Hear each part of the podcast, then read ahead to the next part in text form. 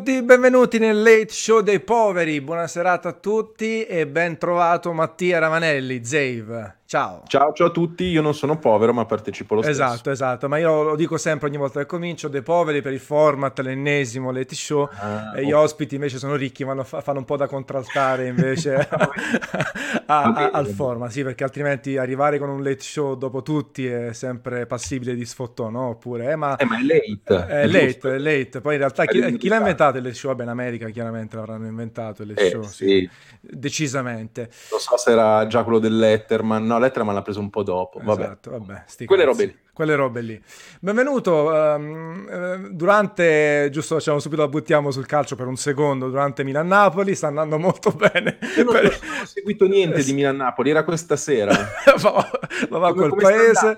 Eh, il Milan ha ritrovato il bomber, chiaramente, classica cosa nella partita contro di noi, 2-0, ma ci sta. Vabbè, ma è la Coppa Italia. Eh, la coppetta. Se perdiamo è coppetta, se si vince super co- una coppa importantissima per il dublete, per fare qualcosa, per vincere qualcosa negli anni della Juve, perché sei Juventino, ma poi ci torniamo magari eh, se litighiamo quando, più tardi. Quando vuoi parlare di Juve, vabbè. vabbè, dai, diamo anche interesse a quelli che invece non frega nulla no, eh, de- del, del, calcio. Allora, um, io comincerei sempre, a me piace, in realtà con te si può parlare davvero di un po' di tutto. Tu sei un vecchiaccio più di me anche, perché hai cominciato veramente molto molto presto a scrivere di, di, di videogiochi e, e, tra altre cose eh, tu hai avuto anche un contatto più diretto, ah, molto più diretto rispetto a me che bene o male sono nativo digitale con le riviste cartacee.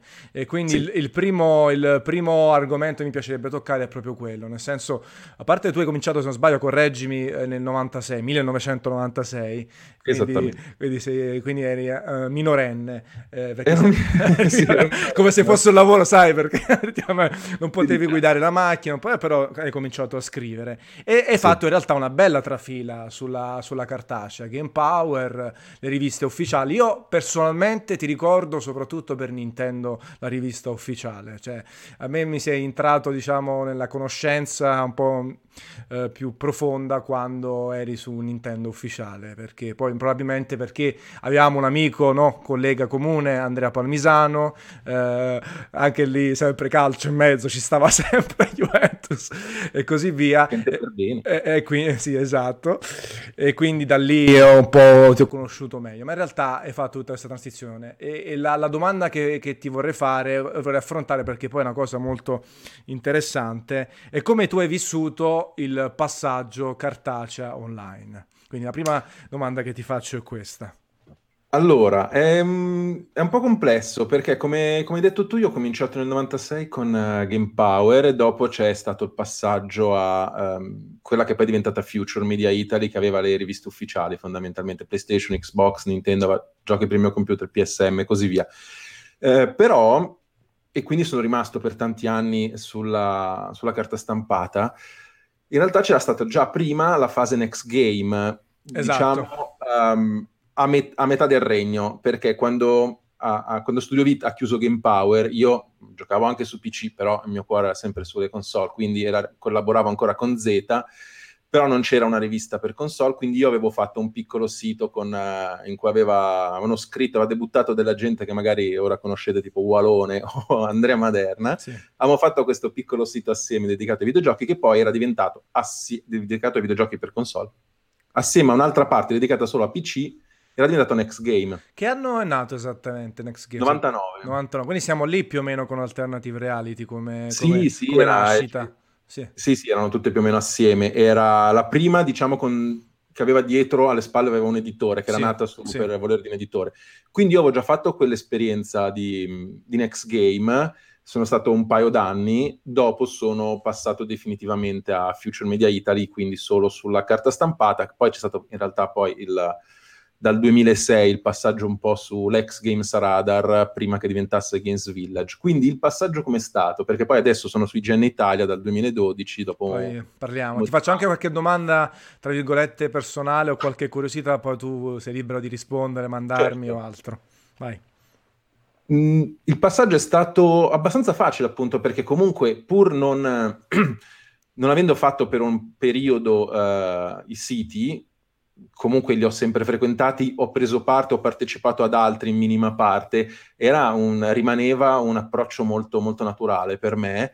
E ehm, se invece pensiamo a, um, diciamo, come è stata l'evoluzione del tipo di lavoro dalla carta rispetto al web, devo dire che con tutto che sul web ci sono delle uh, possibilità infinitamente più interessanti, perché comunque hai il, dei tempi, dei ritmi che sono pesanti, ma sono cioè, molto più divertenti perché puoi fare all'istante più o meno qualsiasi cosa, cioè è anche un modo ovviamente di, eh, di approcciarsi sia alla pianificazione di quello che devi fare e devi pubblicare, eh, che poi al modo di comunicare che è totalmente differente rispetto alla rivista che lavorava sui tempi mensili.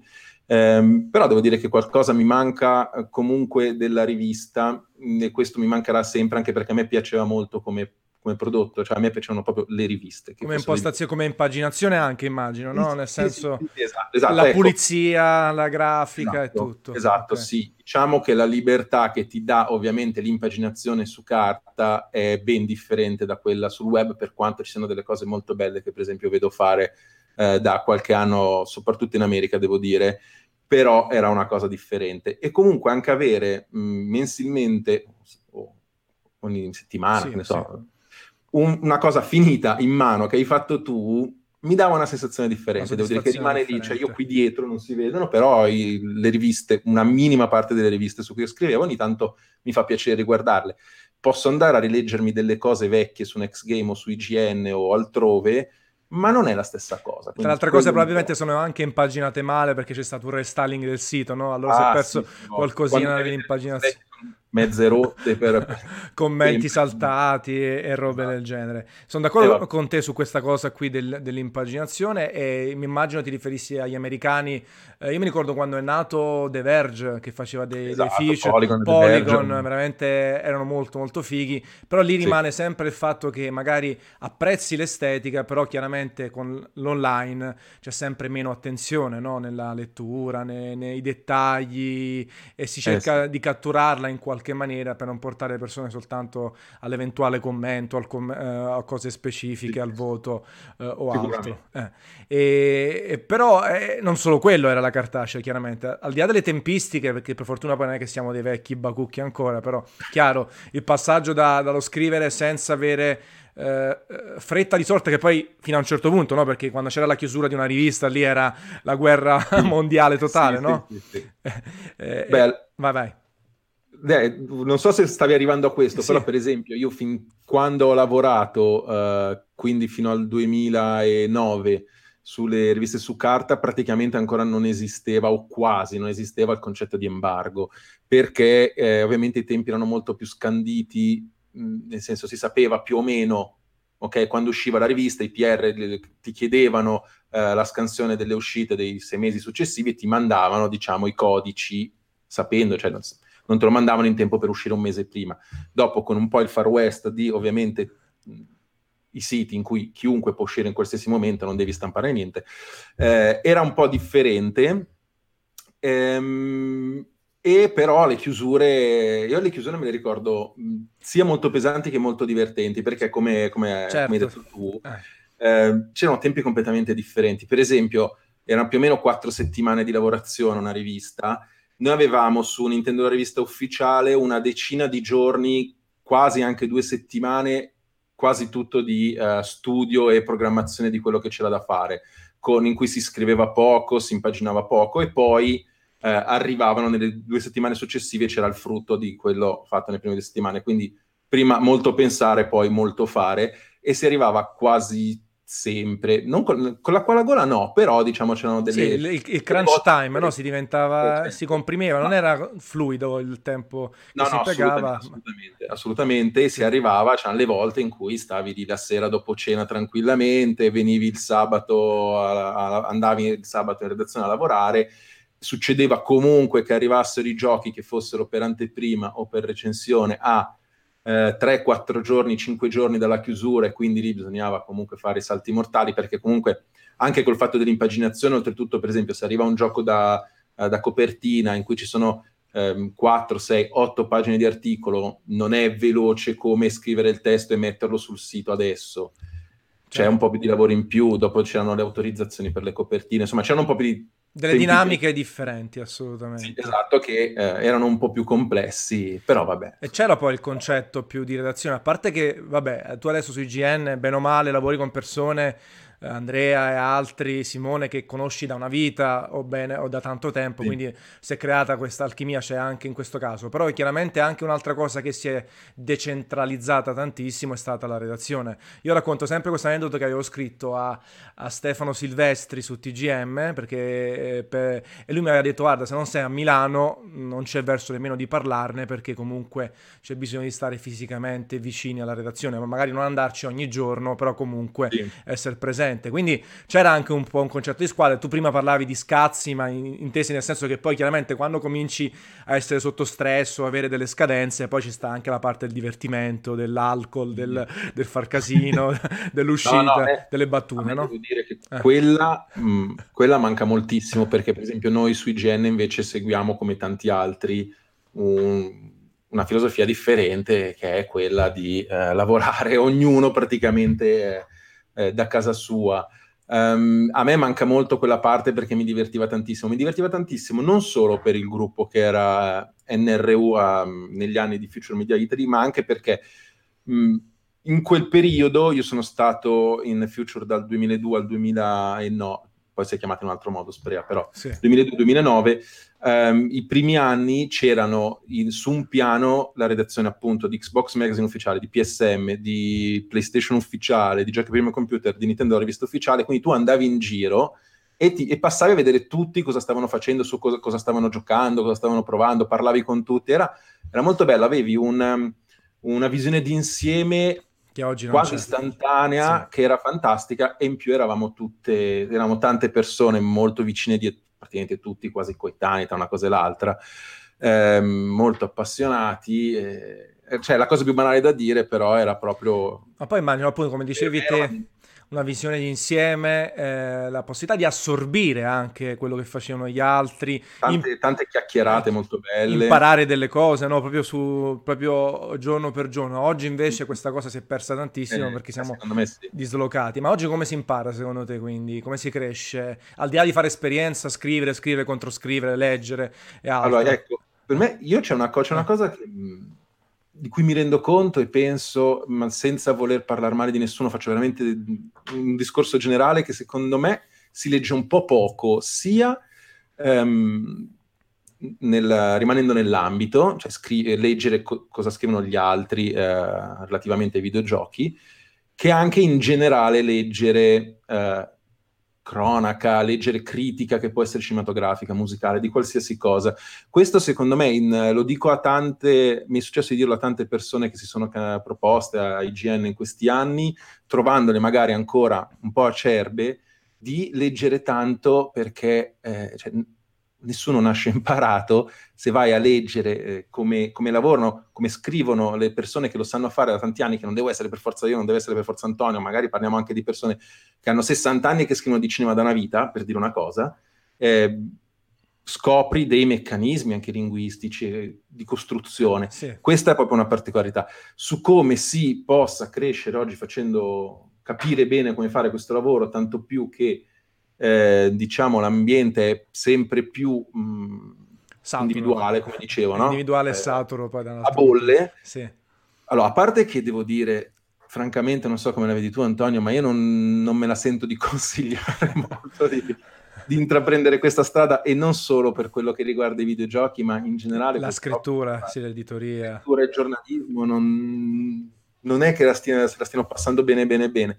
Però, vabbè, eh, non saprei come, come, si impara se non sperando di avere sopra di sé delle, dei responsabili, delle persone che questo lavoro lo sanno fare davvero, che hanno un minimo di interesse per mh, mm, la qualità del lavoro fatto dalla persona e non solo il risultato, ehm, il rispetto soprattutto per i lettori che va e viene a seconda cose che vedo, però, ehm, però c'è è facile accorgersene, a parte le solite cose del uh, pagare invisibilità, queste cose. esatto, vabbè, qui tocchiamo poi... No, poi le possiamo toccare, perché poi mi ricordo che tu hai scritto anche, mi ricordo che tu quando hai scritto un, paio di, un po' di tempo hai scritto anche su multiplayer, no? Come, sì, infatti, e, e lì hai parlato anche di, di questa cosa qui.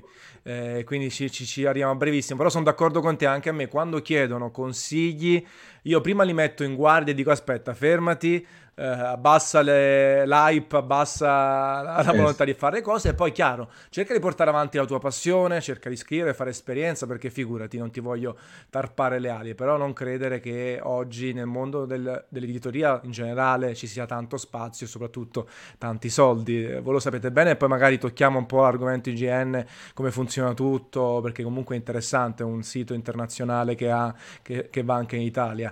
E, e poi in generale eh, è sempre complesso e quindi come dicevi tu eh, non si può pagare in visibilità perché nessuno vive di visibilità, non mi pare che si riesca a vivere, a meno che uno non è così tanto bravo da prendere visibilità e sfruttarla per farci un guadagno. Trasformarla in qualcos'altro, eh, però... Però quelli sono, probabilmente sono quei gruppi anche enormi di youtuber, no? Quando Facchinetti... No, ecco, ok. Eh. Sì, no, eh. Io restavo ovviamente sulla parte più editoriale esatto. tradizionale. Esatto. Se poi no, tu hai sì. dietro tutto il gruppo di Facchinetti o della Lucarelli e altro, lì è abbastanza semplice fare un canale 300.000 iscritti, wow, eccomi qui, ho fatto tre video e monetizzo. No, no, no, rimanevo proprio su, su, quello che conosco io, che certo, sono... Sulla, è poi la realtà, poi il, il, lavorare. Visibilità, gioco gratis, abbiamo sdoganato, adesso costano sempre di meno i codici e publisher da, da, condividere, esistono delle piattaforme anche per richiedere codici, no? Keymailer, sì. Terminal e compagnia, quindi chiaramente non è possibile.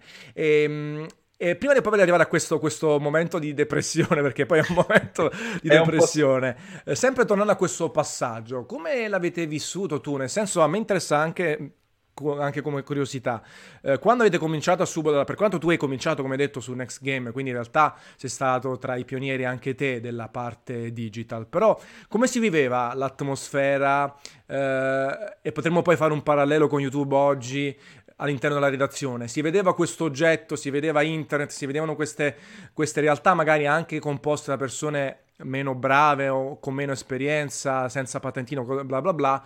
Eh, come venivano viste internet? Ogni tanto se ne parlava, facciamo anche noi il sito, non lo facciamo. Ma tu intendi uh, ai tempi Qua, quando? Eh, I tempi, eh, eh, sempre stiamo parlando fine anni 90, inizio 2000, quindi quando si cominciano a affacciare, la, lascia perdere Next Game e Alternative Reality, eh, i, allora. multiplayer che cominciava a prendere piede per davvero, come venivano sì. gestite? Perché chiaramente quando tu c'hai una rivista di successo, io anche l'idea che mi faccio, eh, quando c'è una rivista di successo che vende tante copie e c'è un modus operandi in una certa maniera, eh, scegliere quando muoverti, come muoverti, cosa traslare online, tutto quanto è difficile. Ma guarda, in, in quel periodo, ehm, per quanto mi riguarda, è stato tutto molto semplice, anche perché allora io mh, con lo Studio Vit, come dicevo, collaboravo eh, non ero però molto presente assolutamente all'interno della, dire, della fase decisionale di niente, perché okay. ero solo un collaboratore. Beh, quindi... giovanissimo all'inizio, no? Quindi... Esatto, lo Studio Vit non si era mai lanciato di per sé con un sito web, quindi non so loro se avessero chissà quali dubbi o cosa.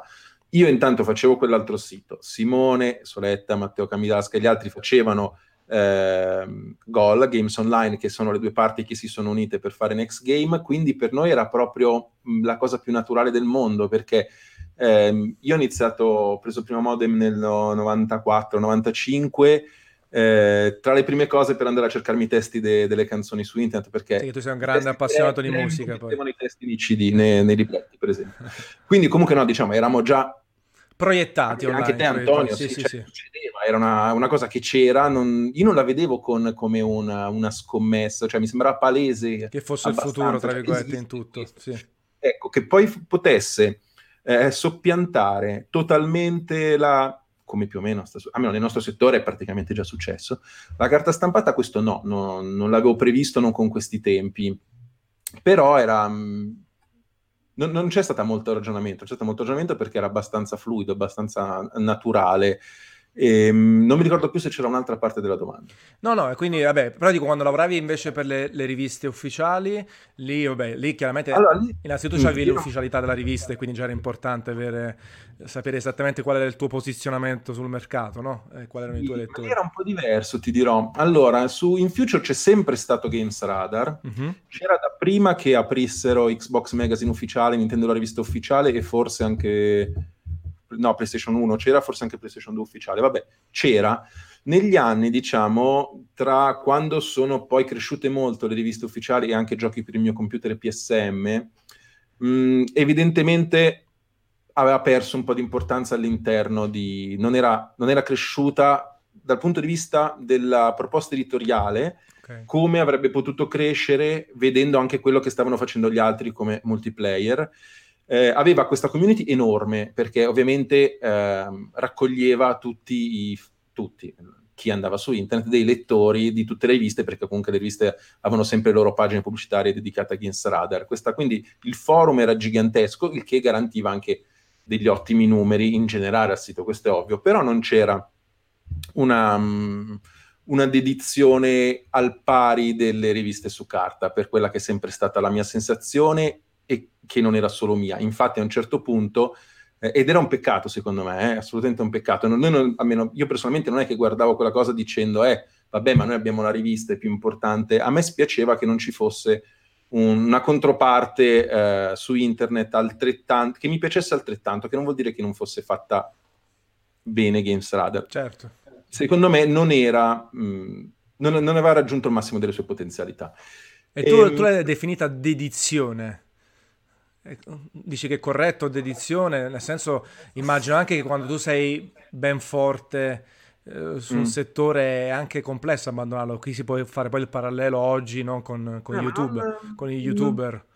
Eh. Sì, ai tempi secondo me non voleva dire abbandonare una, la carta per spingere, si poteva tranquillamente probabilmente fare un po' di più sull'online continuando a mantenere quella che era comunque una presenza fortissima perché erano tutte riviste che andavano molto bene eh, su carta. Però cioè, era un dubbio che poi era venuto, infatti nel, io quando nel 2006 ho lasciato per la prima volta Nintendo Rivista Ufficiale è perché ehm, Andrea Minini Saldini, eh, direttore responsabile dell'area videogiochi di Future Media Italy, mi aveva chiesto di, eh, se, mi, se mi andasse di occuparmi del rilancio di Games Radar eh, con appunto più, più, risorse, con più persone dedicate completamente a quello e io ho accettato molto volentieri apposta perché mi piaceva sì, molto eh, l'idea della rivista online e questo purtroppo, questo era um, inizio del primavera del 2006, inizio del 2006. Okay.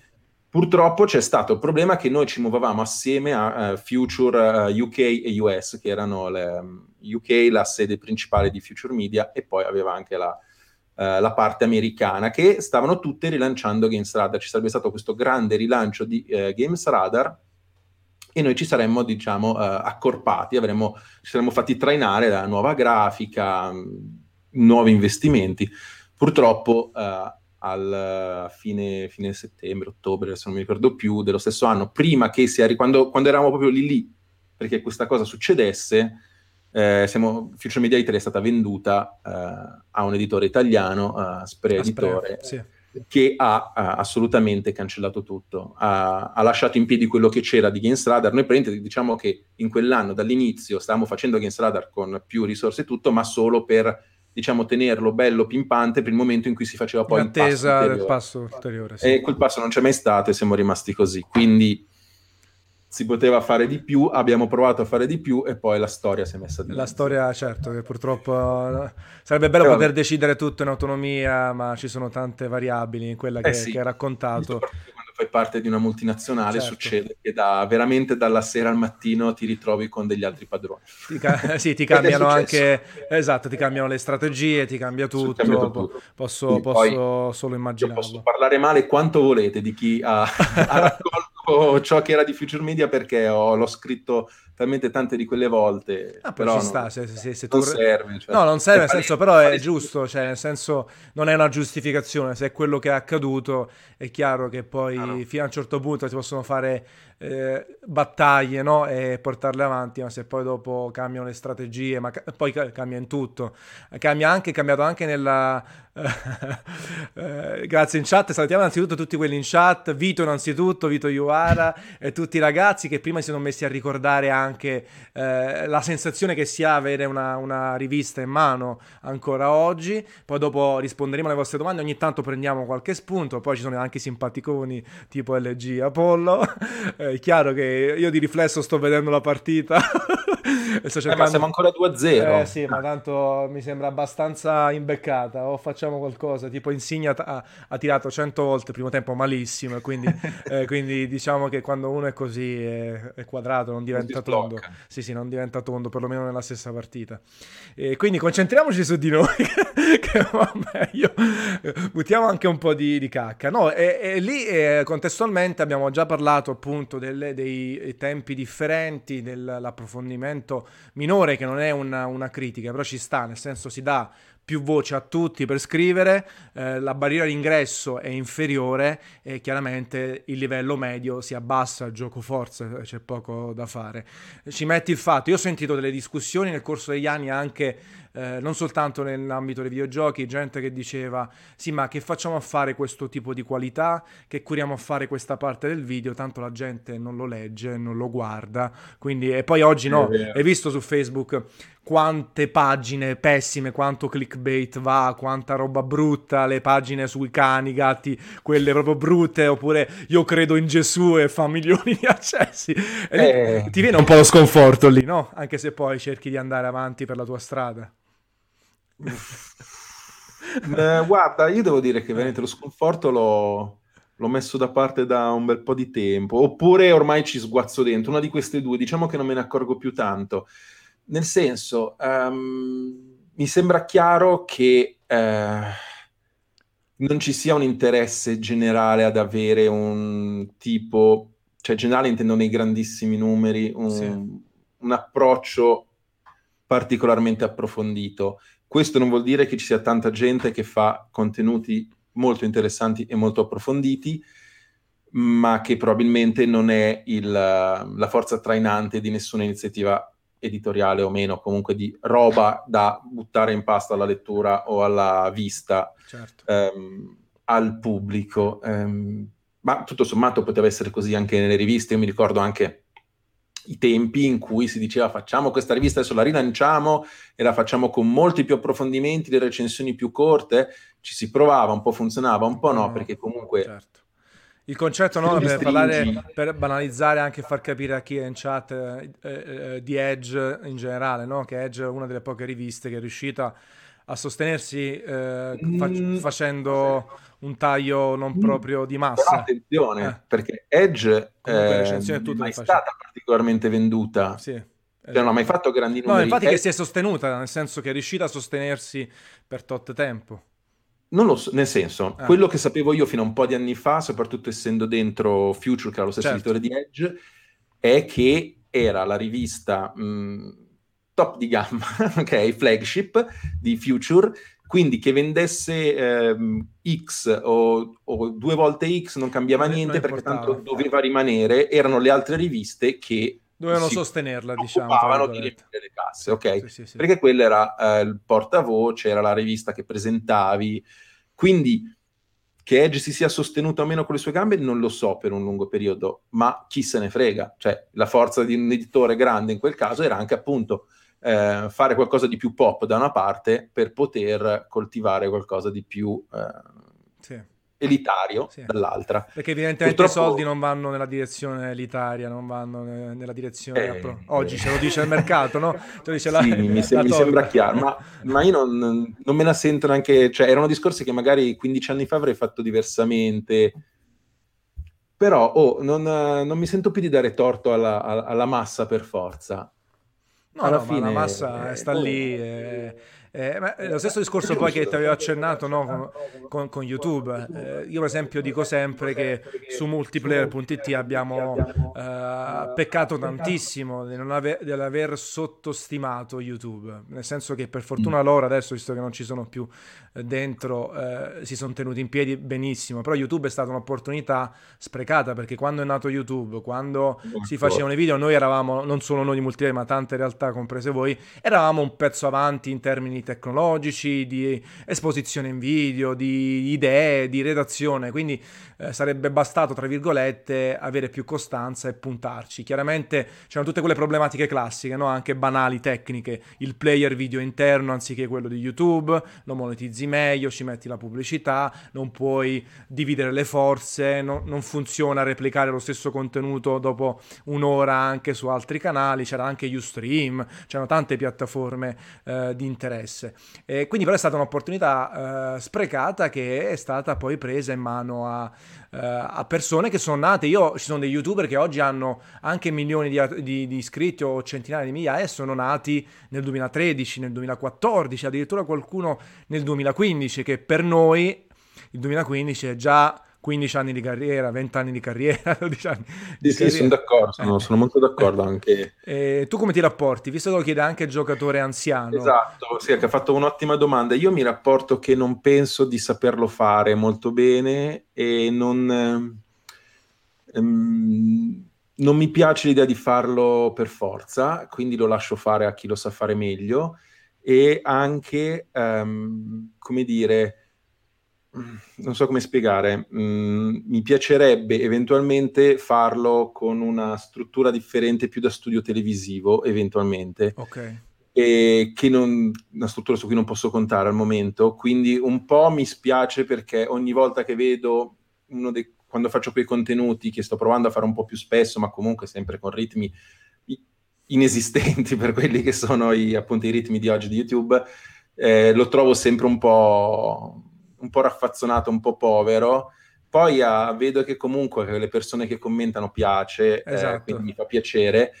Però io ho un po' un blocco su questa cosa perché mi... Cioè, non no, mi dà... Tra virgolette ti senti un po' a disagio. Ma... Sì, mi sento un po' a disagio, ah. penso di non saperlo fare bene, che c'è troppa gente che lo sa fare meglio e contemporaneamente ehm, non voglio farlo in un altro modo perché non vorrebbe dire che scimmiotto un modo di fare, io sono già ho dei problemi a mettermi davanti alla telecamera, se poi devo mettermi anche a far finta di essere qualcos'altro, di essere che non sei, certo. Non viene fuori, cioè viene una roba ancora peggio, quindi probabilmente non sono tanto adatto io e quindi non lo faccio tanto, però per fortuna c'è tanta se, gente. Secondo me è anche una sensazione che però tu, che tu avverti, perché come dicevi prima, se comunque la gente commenta e apprezza, io quello che, che ho notato anch'io nell'esperienza eh, ugualmente limitata su YouTube, alla fine, chiaro, eh, siamo un po' fuori tempo massimo, eh, il linguaggio non è quello proprio che ti accalappia centinaia di migliaia di persone, eh, però alla fine eh, la, la, costanza è un'altra cosa che può pagare e la nicchia. Poi, eh, poi chiaro, eh, tutti dobbiamo di... capire cosa vogliamo dalla vita. Perché... ma a me, allora, a me devo dire, eh. mi, mi, piace molto come tipo di interazione. Quando vado spesso dai nostri amici di Kenobisboch, conosco sì, anche loro da un no. secolo e mezzo, loro fanno questa cosa fatta molto bene, mi diverto molto ehm, però appunto non, non sono sicuro di riuscire a fare una roba neanche lontanamente paragonabile, però devo dire che nei prossimi mesi, a Dio piacendo, farò l'ennesimo trasloco perché cambio casa di nuovo e forse avrò una postazione fatta un po' più comoda anche per quello, okay. forse. E allora forse ci riprovo di nuovo con più, con più... con più costanza. Però c'è una cosa molto divertente. Quando faccio questi video per IGN, sì. ehm, li riguarda Simone Soletta, eh, ogni volta che li rivede dice Guarda, a me è piaciuto molto. Non c'entra un cazzo con tutto quello che fanno su YouTube, lento ma lento. A me è piaciuto molto, non lo guarderà nessuno, mettiamolo su. che è esattamente quello che penso io. Però è, anche vero quello che dici te, Antonio, che può esserci anche un pubblico che, a cui va bene, magari certo. più attempato, a cui va bene anche una cosa più all'acqua di rose tranquillona. Sì, poi è chiaro, se, eh, dipende eh, anche dal tempo che uno gli può dedicare e da, ecco. da, rientro che uno ha, perché chiaramente se tu dici mi metto oggi a fare soltanto video di YouTube e guadagnare soldi con quello, possiamo veramente ecco, buttarci bravissimo. giù. Esatto. Se può C'è essere una cosa tema... d'appoggio e che ti fa un po' crescere, ti fa aprire esatto. una nuova cosa, quello va benissimo. Perché... C'è anche il problema di doversi mantenere eh, esatto. con il lavoro che già mi porta via tantissimo tempo, quindi purtroppo... Alla cioè, nostra avessi... età poi giustamente abbiamo delle mire differenti, si spera, dobbiamo tener conto di tante cose, tu sei anche papà, eh, quindi quindi ci sono quindi tante la, cose la... da mettere in essere. Però, ad esempio, la cosa che ho notato, viceversa, sì. eh, facendo il late show dei poveri, cominciando gioco forza a fare un po' più di video su YouTube, che in realtà ci sta un bel sottobosco che non è nemmeno troppo piccolo, interessante. È chiaro, se vuoi milioni di accessi, vai da bello figo e compagnia. Ma se vuoi comunque dei bei accessi, se vuoi cominciare a lavorare, al di là di citare i soliti Sabaco e compagnia, che comunque lui è forse anche l'eccezione, è irreplicabile Sabaku, perché mm. fare Sabaku 2 è quasi impossibile, però ci sono tanti divulgatori, non solo di videogiochi, anche di altri argomenti, che hanno comunque cominciano ad avere eh, decine di migliaia di iscritti, se non centinaia di migliaia, poi chiaramente se sono bravi riescono anche a camparci, perché non è soltanto una monetizzazione YouTube, magari è anche eh, qualche progetto speciale, qualcosa all'atere. E, e, quindi in realtà ci sta la qualità anche lì, e, e ne ho fatto proprio un video come mia colpa, perché pure io sono partito un po' prevenuto all'inizio, i youtuber sono soltanto quelli che urlano, eh, sono quelli che non capiscono niente, invece è una cazzata perché ci sono intrattenitori e persone che c'è fanno... Eh, in ogni ambito c'è tutto. Esatto, e fanno informazione con un linguaggio adeguato, un linguaggio adeguato a YouTube. Eh, per questo ci sentiamo a disagio ogni tanto, perché pure a me pensare di cominciare a urlare, ma, cioè, a parte che urlare no, poi è una cazzata, quello, no. o fare un super montaggio in cui quando parlo ogni tre secondi vengo interrotto perché voglio tagliare i punti ah, morti. Ecco, no, no, ecco. Quello... ecco, una cosa tutto che non faccio mai è montaggio su quando faccio un video parlato perché mi rimanda subito alle iene che, era, che sono stati i fautori di quel modello di sì. taglia e incolla e sto male nel cuore, cioè non, no. Quindi viene più, più lento tutto. Però, vabbè. no, poi eh, sì, poi comunque presuppone un montaggio, eh, una, un rallentamento di tutti i tempi. Io lo uso anche come scusa, io dico sempre i miei video, prendo, accendo la telecamera, registro e chiudo. Se vi va bene, eh. è il mio stile, cerco di, di, eh, cerco di evitare troppi errori, di fare troppi... Eh, eh, e questo è lo stile, poi chiaro. Ecco, però vedi, io anch'io vorrei essere così, però come dicevamo prima che partisse la diretta nelle prove tecniche, Antonio mi ha detto, sei un po' buio, lo so perché sono in una stanza un po' particolare, per cui adesso magari non si vede, ma ci sono accese tre luci sparate ad angolazioni differenti per cercare di non farmi rimanere completamente buio. E quindi anche qui mi manca l'immediatezza del accendi e vai, anche avendo comprato... Sì, però, però ti dico, uh, Matti, uh, io quando ho fatto la prima diretta su YouTube uh, ad aprile l'avevo fatto con l'iPad e senza luci, facevo schifo per erano gialle. In realtà è tutta la questione di dire, sai che c'è, come si migliora? Adesso semplicemente la mia faccia è quasi sparata perché c'è un faretto da 40 euro. Cioè alla fine, eh, no, come ti dicevo, anche stare davanti alla telecamera per noi che dovremmo essere quelli più sgamati, ma che in realtà poi magari non l'abbiamo mai fatto così tanto, è una questione di di, esper- di, fare pratica, pratica, pratica. Poi alla fine, è chiaro, uno ieri mi ha scritto: Ma perché non fai dei montaggi come fa X, Y, eh. ho detto sì, se faccio come loro, eh, no, ne faccio uno al mese di video perché ci metto una vita, non sono capace, devo chiedere a qualcuno. Addirittura poi uno ha detto hai fatto il crowdfunding di Gameplay Café, adesso puoi pagare dei montatori video. e chi sono Rockefeller? Guarda, c'è, c'è, un commento simile adesso, perché ti dicono, az, 40 euro, scandalo, è così che spendi i soldi del crowdfunding. Vedi? No, quella l'ho comprata con i miei soldi e prima della fine del crowdfunding. Però qualcuno, a parte che scherzano, però qualcuno mi ha scritto ieri, allora adesso c'hai i soldi puoi pagare i grafici e montatori video. Eh, sì, sì beh, vabbè. Non... Con 10.000 euro li, li, due mesi è finito tutto, è finita la pagina. Esatto. No, la, la, gente se va pagata giusta è... è un casino, è un, è un, casino. E secondo te come mai si afferma, visto che tu appunto hai scritto non solo su Multimedia VTT, anche sul tuo blog, che adesso non c'hai, giusto blog o c'hai qualche altra cosa? No, no, c'è sempre quello vecchio, ah, zaves.it, però ci scrivo una ah, volta all'anno. Ok, perfetto. vabbè. Continua a pagare il dominio, ma... È, importante, pure io ormai l'ho un po' ridotto tantissimo, anzi. Però ci sta, è, è una cosa affettiva anche, immagino, no? Sì, sì no, non lo tengo. Ma...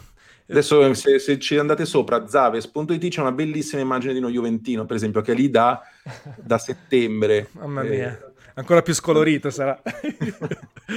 eh, e dicevo, senti, ehm, mm. e quindi eh, tu hai, hai, criticato, ma sono assolutamente eh, te, te l'appoggio. Questa cosa del crowdfunding l'ho fatta unicamente per questo, perché veramente mi sentivo male a continuare così. Perché secondo te c'è questa, questo grande scambio di visibilità e così accettato? È semplicemente la fame delle persone di, di far qualcosa, di avere una. Ma in che senso, scusami? Nel senso, pers- nel senso, dico, perché ancora oggi eh, ci sa tanta gente che scrive gratis ah. e tanta gente che offre. Perché io, allora, perché eh. io posso capire quando c'è uno che si offre gratis. si spera che abbia un master plan, no? Dice io scrivo un po' gratis perché mi prendo esperienza, visibilità e tutto, ma quando uh. dall'altro lato è sistematica questa cosa e si protrae negli anni, magari se c'è anche un guadagno, perché poi i casi estremi ah, ci certo. sono, no? Quando c'è l'editore barra capo barra responsabile editoriale che ha un ingresso economico e questo eh, lo utilizza unicamente per il suo tornaconto. Quella cosa lì mi fa andare ancora più giù di testa perché veramente allora significa che stai sfruttando le persone, sei consapevole di eh, sfruttare certo. le persone. Secondo te perché ancora oggi è bello radicato? Ma forse ancora di più se vogliamo. Eh. Um, ma non lo so. Allora, in parte io penso che ci sia. Allora, da una parte ci sono tutte e due, chi lo accetta e chi lo propone in certe situazioni, secondo me c'è ancora in Italia eh, un fraintendimento sul fatto che possa essere un inizio per arrivare da qualche parte e può esserlo per qualcuno, ma veramente sì, molto, molto, molto, molto difficile, molto difficile, sia per chi dice adesso faccio un piccolo sito, non pago nessuno e, e poi diventerò qualcosa e parlo di... Um, parlo di videogiochi perché di questo so, e c'è talmente tanta concorrenza che è difficile per uh, i 5 o 6 grossi che ci sono da tanti anni riuscire a equilibrarsi bene. Figurarsi per chi deve cominciare adesso. Intendo sempre per chi non ha alle spalle un, pro- un editore, editore un, eh, soldi o un finanziamento. differente, ovviamente, che però Insomma, sei un editore e degli investitori dovresti pagare la gente. Se non lo stai facendo, sei semplicemente una persona di merda per quanto mi riguarda. E sei un criminale, quindi, quasi criminale. Esatto. Chi lo accetta, secondo me, lo può accettare, cioè, a parte che chiunque può fare quello che vuole come sempre, esatto. però consiglio diciamo, di accettarlo se vedi che sei davvero di fronte a, un, a una... A qualcosa della natura amatoriale in cui è chiaro che nessuno ci sta facendo un centesimo e quindi siete tutti sulla stessa barca e poi eventualmente si vede quello che succede. Qualsiasi altra condizione, tipo, ah, devi cominciare, quindi adesso un po' di tempo non ti pago, poi vediamo, no. È un po' l'apprendistato classico italiano. No, l'apprendistato c'è, cioè io veramente in 23 eh, anni quasi, quando ho cominciato primi articoli per Game Power, mi hanno pagato. Primo articolo consegnato, mi hanno pagato. Quando io ho dovuto far cominciare altre persone, sono state pagate. Eh, se c'è da fare dell'apprendistato, lo si fa con un tipo di lavoro meno, che abbia meno responsabilità, che abbia meno visibilità, che può essere sbagliato, ma non che non viene pagato, perché ehm, se poi quella, quell'articolo veniva pubblicato su una rivista su carta o veniva, viene pubblicato oggi su un sito web, è un contenuto che contribuisce a far entrare dei soldi all'editore. Certo. Fine. O a chi è in, in testa, diciamo, alla catena quindi ehm, se, se, deve essere apprendistato non pagato, allora mi fai degli articoli, io li leggo, ti, ti dico come migliorare e non li pubblico. Certo, cioè sono fatte delle prove tra di noi. Certo. Se no è sfruttamento per quanto mi riguarda. Quindi tenete solo gli occhi aperti. Se pensate che possa um, servire per iniziare ad arrivare da qualche parte, non voglio dire che no, non è vero, può essere, però veramente molto complicato. No, diciamo vabbè, in Italia è... sì, dove sì, ma anche perché poi dove vedete vai? che ci sono, nel senso, vengono, è un po' di anni che si sa che sono gli stessi siti di... Sì, al massimo eh, è per arrivare a scrivere in quei siti. Eh, no, no, ma stavo anche dicendo, eh. se tu prendi, vai a parlare con quelli che fanno le notizie sul Corriere, sulle pubbliche, sugli altri, andate a chiedergli quei soldi che prendono. Cioè, non, sa, non, sono solo, non siamo solo noi a essere no, dei... È, è tragico. Un po' Io ho scritto, porto a scrivere un po' di musica. Il, um, ho un amico che è il caporedattore forse del sito più, più vecchio, rockall.it, mm-hmm. di musica in Italia, che mi ha detto che ha detto lascia perdere, forse, forse, siamo gli unici messi peggio del settore dei videogiochi. Quindi, no, poi eh, sono uscite tante cose, no? I, i, cottimisti del Fatto Quotidiano a 25 euro, eh, anche col patentino, cioè la situazione è quella. Eh, la situazione è quella, eh, quindi Però non dobbiamo nemmeno guarda, distruggere un, no, un ragazzo. Nel senso eh. di mettersi nel, nell'ottica che se qualcuno ti sta chiedendo di fare qualcosa gratis, di guardare bene bene in che mani ti stai mettendo. Tutto qua. Ecco, perché allora veramente fare qualcosa tra amici. Certo. O un blog, tanto ci sono tanti, sono tanti che lo fanno. Tutti i, tutte le persone che vedo che ogni tanto mi linkano, magari sono ex lettori, no? succederà anche a te Antonio, che ti scrivono guarda ho messo in piedi questa cosa, lo vai a vedere. Sì. Sono tutte è molto bello. Cioè, io da, quando ero molto più piccolo, prima di iniziare a scrivere per uh, Game Power, mi facevo le riviste su carta a casa da solo, che è una cosa un po' inquietante. Però Vabbè, ci sta. Con i trasferelli, con le okay. macchine da scrivere, mi incollavo le cose perché mi piaceva farle, perché ai tempi, cioè nel 92-93 non avevo un sito internet da poter fare. Eh, internet in generale, però è quella cosa lì, quindi adesso va ancora bene quello piuttosto che fare YouTube, Twitch, la qualsiasi. Cioè, forse Solo anche capire di... essere realisti, no? Capire... Sì. Eh, cioè, forse proietti lo siamo, nel senso se io apro il mio canale YouTube a 37-38 anni, so che a meno che non ho una botta di culo clamorosa, non ci faccio no. niente. Magari un ventenne, un quindicenne, giustamente dice, io ci provo, eh, voglio, eh no, no, voglio, voglio, fare e poi dopo... Non, non di mettersi... Ne... Ecco, quello era non eh. lavorare gratis per un altro. Sì. Nel caso, cioè se devi lavorare gratis, fallo per te. Fallo per te, portati avanti una passione, fatti le mm. ossa, fatti notare, perché comunque adesso si può fare anche un portfolio online, no? Eh, ah, anche sì, con poco. Adesso è più semplice riuscire a farsi notare se si è bravi, se si studia un attimo le dinamiche dei social, giuste, eh, giusto preparare. Poi, vabbè, in chat fanno, dicono, hanno detto prima che in realtà è successo talvolta anche per riviste cartacee, ma non andiamo a impelagarci. Tanto lo sappiamo tu, ne abbiamo parlato mille volte eh, e quindi... Eh... Allora, se stai parlando dei commenti che vedo adesso in chat... no, anche prima. anche prima, nel senso... Anche prima. Io sto leggendo adesso dei, sì. La vicenda Game Pro Accordi Ricard. Io sulla questione ho dato molto negli anni. Sì. Chi, chi seguiva il mio blog veramente dieci anni fa ormai sa che ne ho parlato tanto.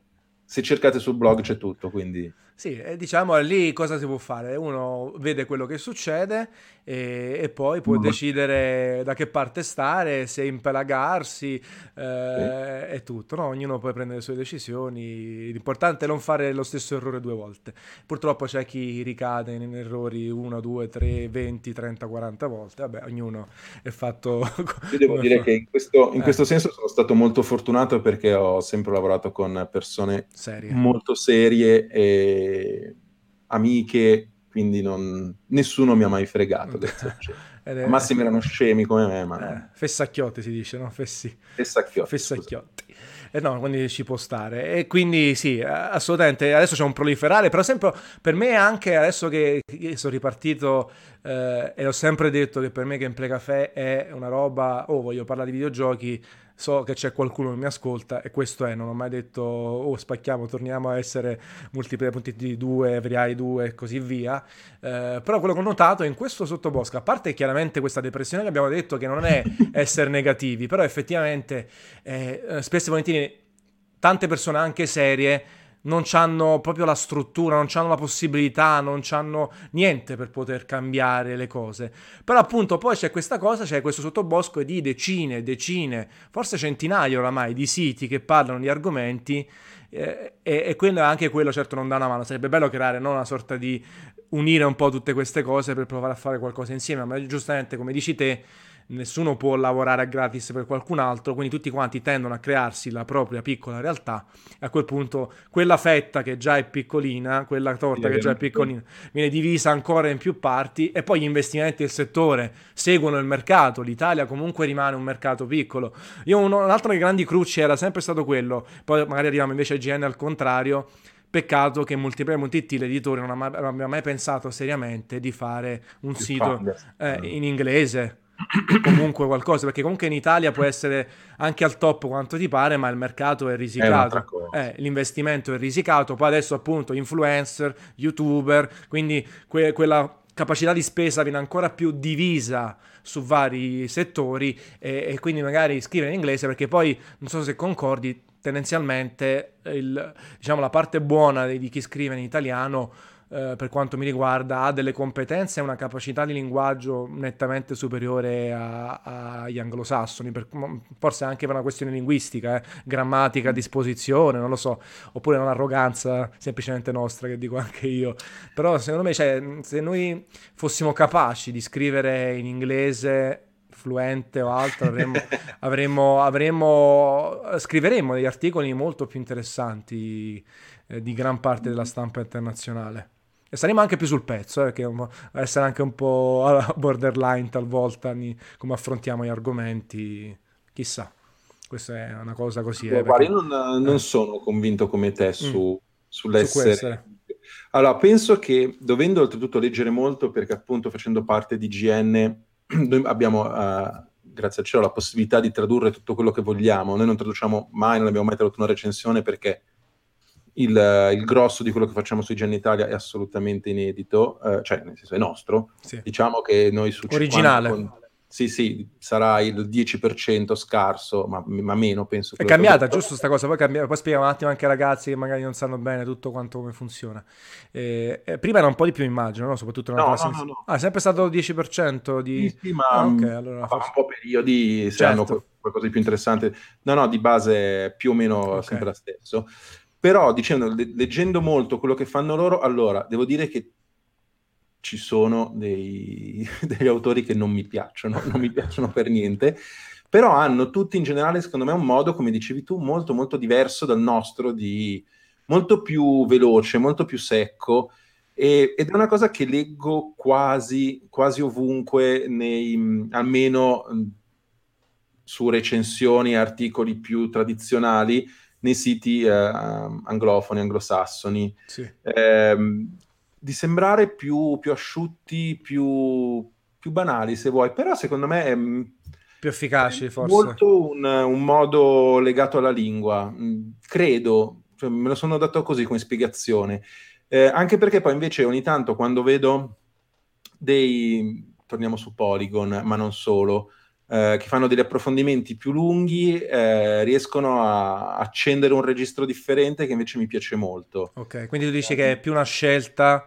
Secondo me sì, capacità. è, un modo, mm. è una, una miscela di modo di comunicare dato anche dalla lingua e quello che evidentemente loro pensano che funzioni, suppongo, eh, perché cioè, io ogni tanto leggo delle anteprime, mi pare è brutto dirlo, però leggo delle anteprime, cioè IGN America va in esclusiva a provare per la prima volta gioco enorme numero 11. Ah, tu dici leggi, dici, è tutto qui. È tutto qui. Diciamo, cacchio, ma io ci avrei, mi sarebbe uscito la testa, faccio otto pagine. Vi racconto tutto, vi dico tu le sensazioni, sì, sì, sì. sì.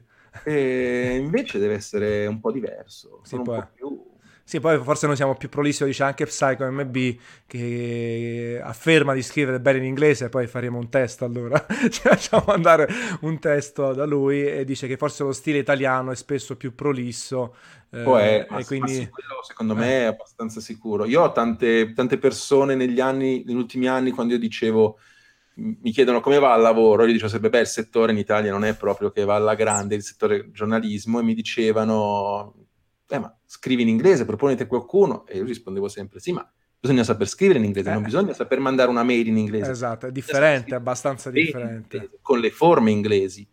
Cioè, a parte che non vedo perché dovrebbero prendere me, ma comunque bisogna davvero saper scrivere bene in inglese, altrimenti... Sì, non... Poi comunque non so se prendono uno a 12.000 km di distanza, magari uno cambia anche vita. Ma poi c'è, c'è, stato quel mito, soprattutto per tanti anni, magari un po' di meno, eh, in America pagano molto di più, che è anche vero. Io non so quanto paghino. Eh, io, io, so, cioè, rispetto ai, alle cifre attuali, io ero rimasto a, a anche a 10 volte superiori, cioè se pagano eh. un articolo 20-25 oggi in Italia, a seconda poi del sito, dai 15-35, eh. lì anche 100-120 dollari. Eh, io sapevo, avevo saputo a un certo punto di quello che prendono i responsabili, perché io facendo da più tempo il coordinatore, diciamo, mi, mi rapportavo di più a quell'altro tipo di, di pagamento ed era eh, un'altra cosa, diciamo. Sì, Però è veramente, hai detto che poi ci siamo arrivati più o meno, eh, quando, vedi, quando, tu parlavi di multiplayer in inglese, sì. perché comunque è un altro mercato. Io ti dico solo una cosa. Il primo anno che siamo andati alle tre con IGN, quindi 2013, ehm, siamo andati a trovare il, IG, la redazione di GN America, che ha quella che chiama una war room, mm-hmm. per tutta la produzione video eh, dalle tre, che è sì. quasi un canale ah, sì, sì. TV. Pienissima eh, di gente. E loro, cioè, siamo andati in questo posto e loro avevano un piano praticamente di un edificio, loro, con una quantità sterminata di gente, di, di tecnici, con uh, i, gli strumenti veri, quelli con le rotelle per mandare avanti gli strumenti veri, mi piace. Eh, quelli che fanno... Sì, sì, sì, come no, quelli televisivi anche. Tra Guardi e dici, vabbè, eh, Buonanotte. questo lavoro non è quello che faccio io. Sì, noi stiamo cercando di capire come sfruttare i cellulari che già spendiamo un sacco di soldi per utilizzare a far tutto. Questi vanno con le super telecamere. È, un altro, è un'altra magnitudo proprio. Sì, sì, ma, ma anche per fare no. piccole cose. Ma io eh, che ho fatto delle cose adesso sulla pizza in ambasciata a Tokyo, è venuto un operatore video, si è portato quattro fotocamere differenti capito? Una per le foto, una per i video, una per le macro. Cioè, io avrei detto, oh, abbiamo una, un obiettivo bello, cioè, buonanotte al secchio. Eh, vabbè, e eh, quindi vabbè. è un altro proprio concetto. E, sì. e Vitbull invece diceva che quando lui lavora con gli Stati Uniti in un altro campo, quando manda delle mail o dei documenti di 10 righe, gli arrivano perlomeno dimezzati, cioè gli ricambiano, gli tolgono più di metà del testo, per capire il fatto. Ma io mi ricordo una volta, quando ero soprattutto più piccolo, che tipo una volta ero rimasto fuori dalla camera d'albergo e vado alla, alla, reception, gli spiego in 40 parole che avevo perso la chiave perché me l'ero dimenticata. C'è un'amica mia che fa, basta dicevi I just locked out, locked out, locked out. Sì. Due, due, parole, fine, per far capire, non gli frega un cazzo, eh, gli inglesi. Anche a me è successo, anche a me è successo di farmi delle gran paranoie. Come spiegare quello che stava succedendo, due parole, non gliene frega niente a loro, ti capiscono sì. uguale e così via. Sì, sì, sì, sì. E quindi ci sta eh comunque. Vabbè, siamo nati qui, abbiamo la nostra cultura, il nostro modo di rapportarci alle persone, ci mancherebbe da questo punto di vista. 2012 IGN Italia, nasce IGN Italia. Allora, eh, anche per, um, per, scopi didattici, mi piace un po' eh, spiegare, anzi farti spiegare un po' come è nato tutto. Eh, nel senso, IGN Italia, chiaramente è lo stesso brand di IGN America America. Voi avete creato questo gruppo, questa startup, no? Tu Andrea, poi non so bene i rapporti di forza se mi vuoi dire, oppure comunque c'è stata questa startup e avete scelto eh, di prendere la licenza di IGN. Correggimi se sbaglio, questa è una cosa insider. Sba- sbaglio avete parlato anche con Kotaku o è una mia reminiscenza? Eh... No, um, noi avevamo, eh. allora, Andrea Minini Saldini. Sì un paio d'anni prima di IGN, quindi 2010 eh, più o meno, aveva parlato sì. con Eurogamer. Ok, Eurogamer. Oppure tre anni, prima che esistesse Eurogamer Italia, certo. evidentemente. Certo. eh, Kotaku l'ho scoperto, o forse me l'ho dimenticato e poi me l'ha ridetto recentemente, eh, Simone Soletta e eh, Apreda, Alessandro Apreda, Doc Manhattan avevano parlato qualche... Okay. Io ho questa cosa, eh, mi ricordo questo flashback che li vedevo parlare con loro. Eh, no, l- quelli, quelli, che poi hanno fatto IGN eh, avevano, parlato, avevano, parlato, con Eurogamer e VG247 perché era la stessa certo, cosa. Era certo. un periodo in cui andava molto molto forte VG247, anche lì prima che arrivasse in Italia. Eh, no, però non, da quello che so io non Kotaku, a parte okay. Simone, certo, prima però, prima, prima okay, che succedesse. Okay, va bene, sono... eh, perché la scelta di trovare un brand? La scelta strategica, allora, chiaramente. Allora, perché ricollegandoci anche a quello che dicevo prima, partendo da zero, penso che, ed eravamo d'accordo tutte le persone coinvolte. che hanno partecipato, coinvolte, che fosse impossibile nel 2012, che già era un, un anno, cioè eravamo molto in ritardo, per provare a imporsi un minimo, per provare a prendere una posizione, partire da zero era praticamente impossibile, secondo noi e quindi l'unica opportunità sarebbe stata nel caso ci fosse stata l'occasione appunto di portare in Italia um, un nome affermato, visto che eh, Andrea Minini Saldini aveva parlato anni prima con um, le alte sfere di GN dicendo se in un qualsiasi momento voi siete in, interessati, eh. interessati a portarlo in Italia, contattateci. Poi non è andata esattamente così, ci sono state un Vabbè, po' di video. Immagino. Che, però eh, diciamo che questa cosa è nata perché c'è stata l'occasione di IGN, non è che abbiamo scelto IGN dopo aver deciso di, ok? Cioè, senza, se non ci fosse stata l'occasione IGN, probabilmente questo gruppo non avrebbe fatto questa, non starebbe facendo assieme qualcosa, credo. Ok. A meno che non ci, negli Vabbè, anni altre, altre cose, altre cose, altre cose. Certo. Esatto. E quindi è, è nato IGN Italia, eh, quindi con la possibilità chiaramente di accedere ai contenuti di IGN sì. internazionale. Oggi vanno, sono molto forti i first, ad esempio, no? che comunque IGN stiamo parlando di una cosa gigante, infinita e, e con uh, anche un accesso a un mercato diretto, spesso e volentieri, ormai Beh, sì, quello occidentale, no. ancora di più oggi rispetto agli anni Play- fino a PlayStation 1, fino a PlayStation 2, eh, adesso il mercato lo fa l'America, hai la, è la rivista più seguita sui videogiochi? Correggimi se sbaglio. Ma penso di sì, il, loro lo chiamano, uh, guarda te lo dico, wordign.com, il Global no, Number One Media Brand for Games, Entertainment and Fun Culture. Ok. Prima, qualche anno fa, erano tipo, si definivano i, il sito per i uh, maschi. Okay. Il sito più visitato per i maschi. Me lo ricordo sta cosa, me la ricordo sta cosa. Sì, c'era Men, sì, come no, certo. Sì, certo. mail, vabbè, eh, qualcosa. Sì, sì. Comunque, sì. Dovrebbe, loro si definiscono. Cioè, ok, vabbè, sono una, poi, vabbè, poi, hanno avuto una serie anche di compartecipazioni, acquisti, vabbè, comunque è una, una holding bella, bella grande. Quindi voi avete, eh, avete accesso al, al brand, eh, chiaramente IGN Italia siete voi, cioè io in realtà eh, da subito, allora, eh, cioè nel mm. senso io se dovessi pensare in Italia, a parte che vi conosco tutti, quindi, però comunque siete voi, in realtà chiaro, non vi auguro mai di, di non utilizzare più questo IGN, però comunque ormai avete creato la vostra redazione e tutto quanto. Sì, allora sì, in realtà la società che fa IGN Italia è sì. Vusumo. Sì, sì, esatto. Tu conosci il significato della parola? Non lo conosci? No. A me è stata venduta da Walone molti anni fa una no. parola di comunque origine partenopea. Vusum, Vusum. Ma forse è comunque una sua creazione del Caibano. Eh, eh tipo, tipo cioè, le cose che fa lui. Cioè. Vusum vuol dire... Allora, si diceva, per esempio, eh. quando in redazione si giocava a Tekken sì. e c'era la gente che schiacciava, cioè tu... Eh. Il mashing ok era giocare con, era Vusumo, cioè era fare le cose con entusiasmo, ma Mm. Poca. Cioè, allora adesso potrebbe essere una mia mancanza di qualche termine sicuramente non moderno Magari napoletano, è, però lui è di Aversa, eh? non è proprio Napoli-Napoli. Qui potrebbe essere anche una declinazione delle parti più sue, non lo so, eh, okay. però onestamente No, vabbè, comunque sì. impreparato. È Usumo. Io dico, quando parlo di GN dico loro perché noi non, non siamo dipendenti di GN, noi paghiamo una licenza. una licenza. Quindi siamo noi che diamo dei soldi a loro, non loro che li danno a noi. Esatto. E eh, sì, una licenza che ci permette di usare. Una licenza che immagino abbia durate annuali, come un contratto calcistico, immagino, no? Non lo so. Ah, questo non lo so. Non lo so perché non mi occupo di, di niente. questa cosa, non te puoi... perché se no mi... Cioè, c'è della gente che lo sa fare meglio di me perché deve certo. fare quello, quindi grazie a Dio lo fanno loro. Certo, non, è, non è che vogliamo eh, sapere sì. gli accordi, i dettagli, semplicemente immagino no, no, no, che sia una cosa come un contratto calcistico, comunque può sì, essere sì, un anno, tre anni, vent'anni. Eh. Ogni tot eh. va ridiscusso. ridiscusso e, c'è, c'è Vandanara che arriva e, o, o che il Vandanara di GN, oppure il vostro. Che è sempre Walone, ovviamente.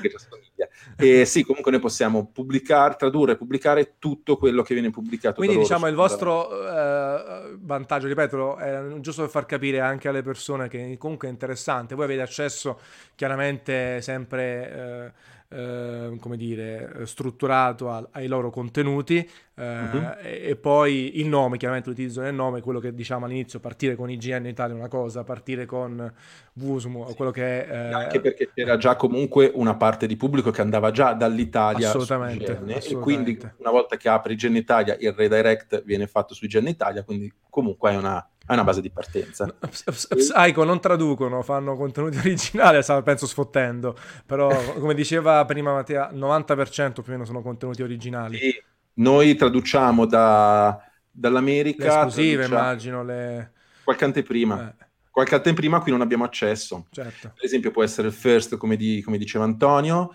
che sono il First, per chi non lo sa, è un eh, IGN First, si chiama. Ogni mese IGN um, ha dei contenuti eh, in esclusiva su un gioco. Ogni mese c'è un gioco protagonista, per esempio a gennaio era Anthem di Electronic Arts, BioWare, e quindi può andare magari da BioWare a giocarci come hanno fatto per 20 ore e fare una mega anteprima che ne abbiamo tradotto.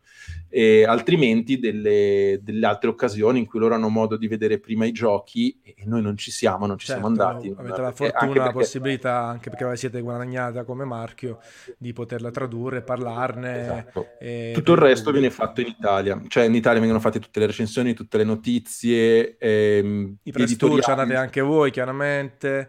E come Scusami? struttura, Nico Press Tour chiaramente, i, quelle, quelle, possibili, quelle, possibili, da fare. E invece IGN, quando state alle tre appunto, com'è il rapporto? Cioè, questo mi, mi piace anche, sai, come, ma... come, le squadre di calcio a primavera, la Serie no, A. in realtà, in realtà abbastanza, eh. abbastanza, distante, devo dire. Non c'è questa grande squadra, che... a parte IGN è immenso appunto. Cioè, sì, senso, allora... Eh.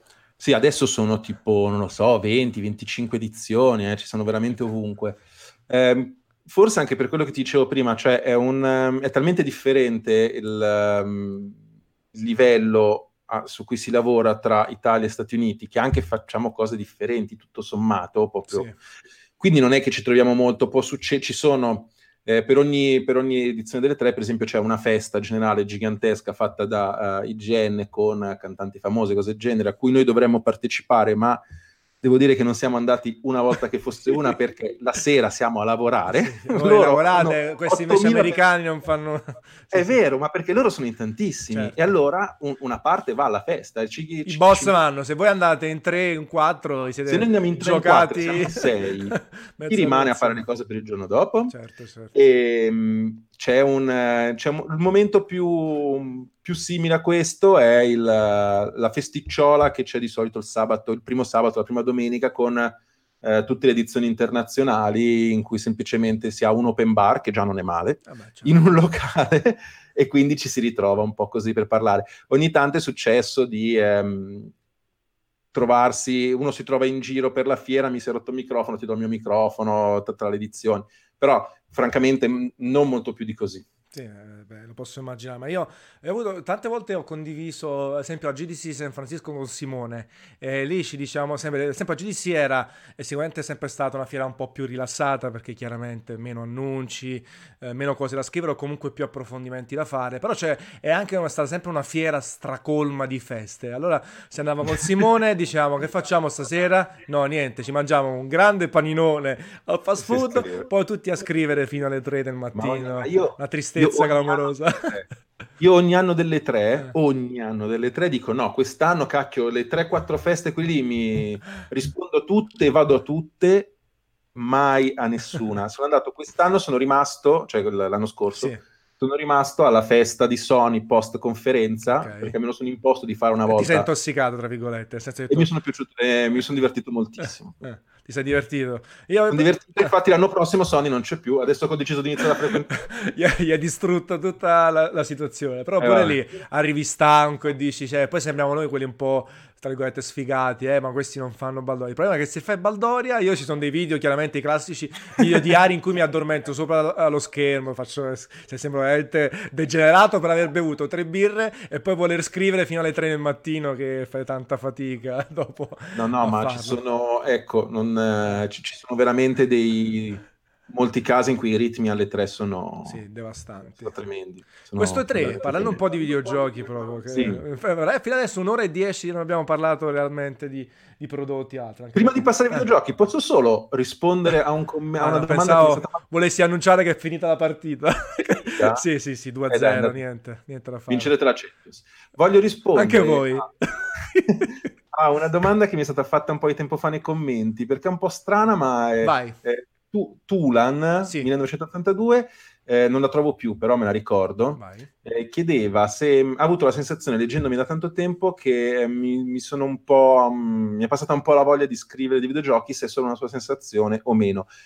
Eh, no, cioè, eh sì, è solo una tua sensazione. A me piace ancora tantissimo perché sennò avrei avuto tante occasioni per fare un lavoro normale, mettiamola così, per fare altro. Dai, come non, ci, non ci a posizionare.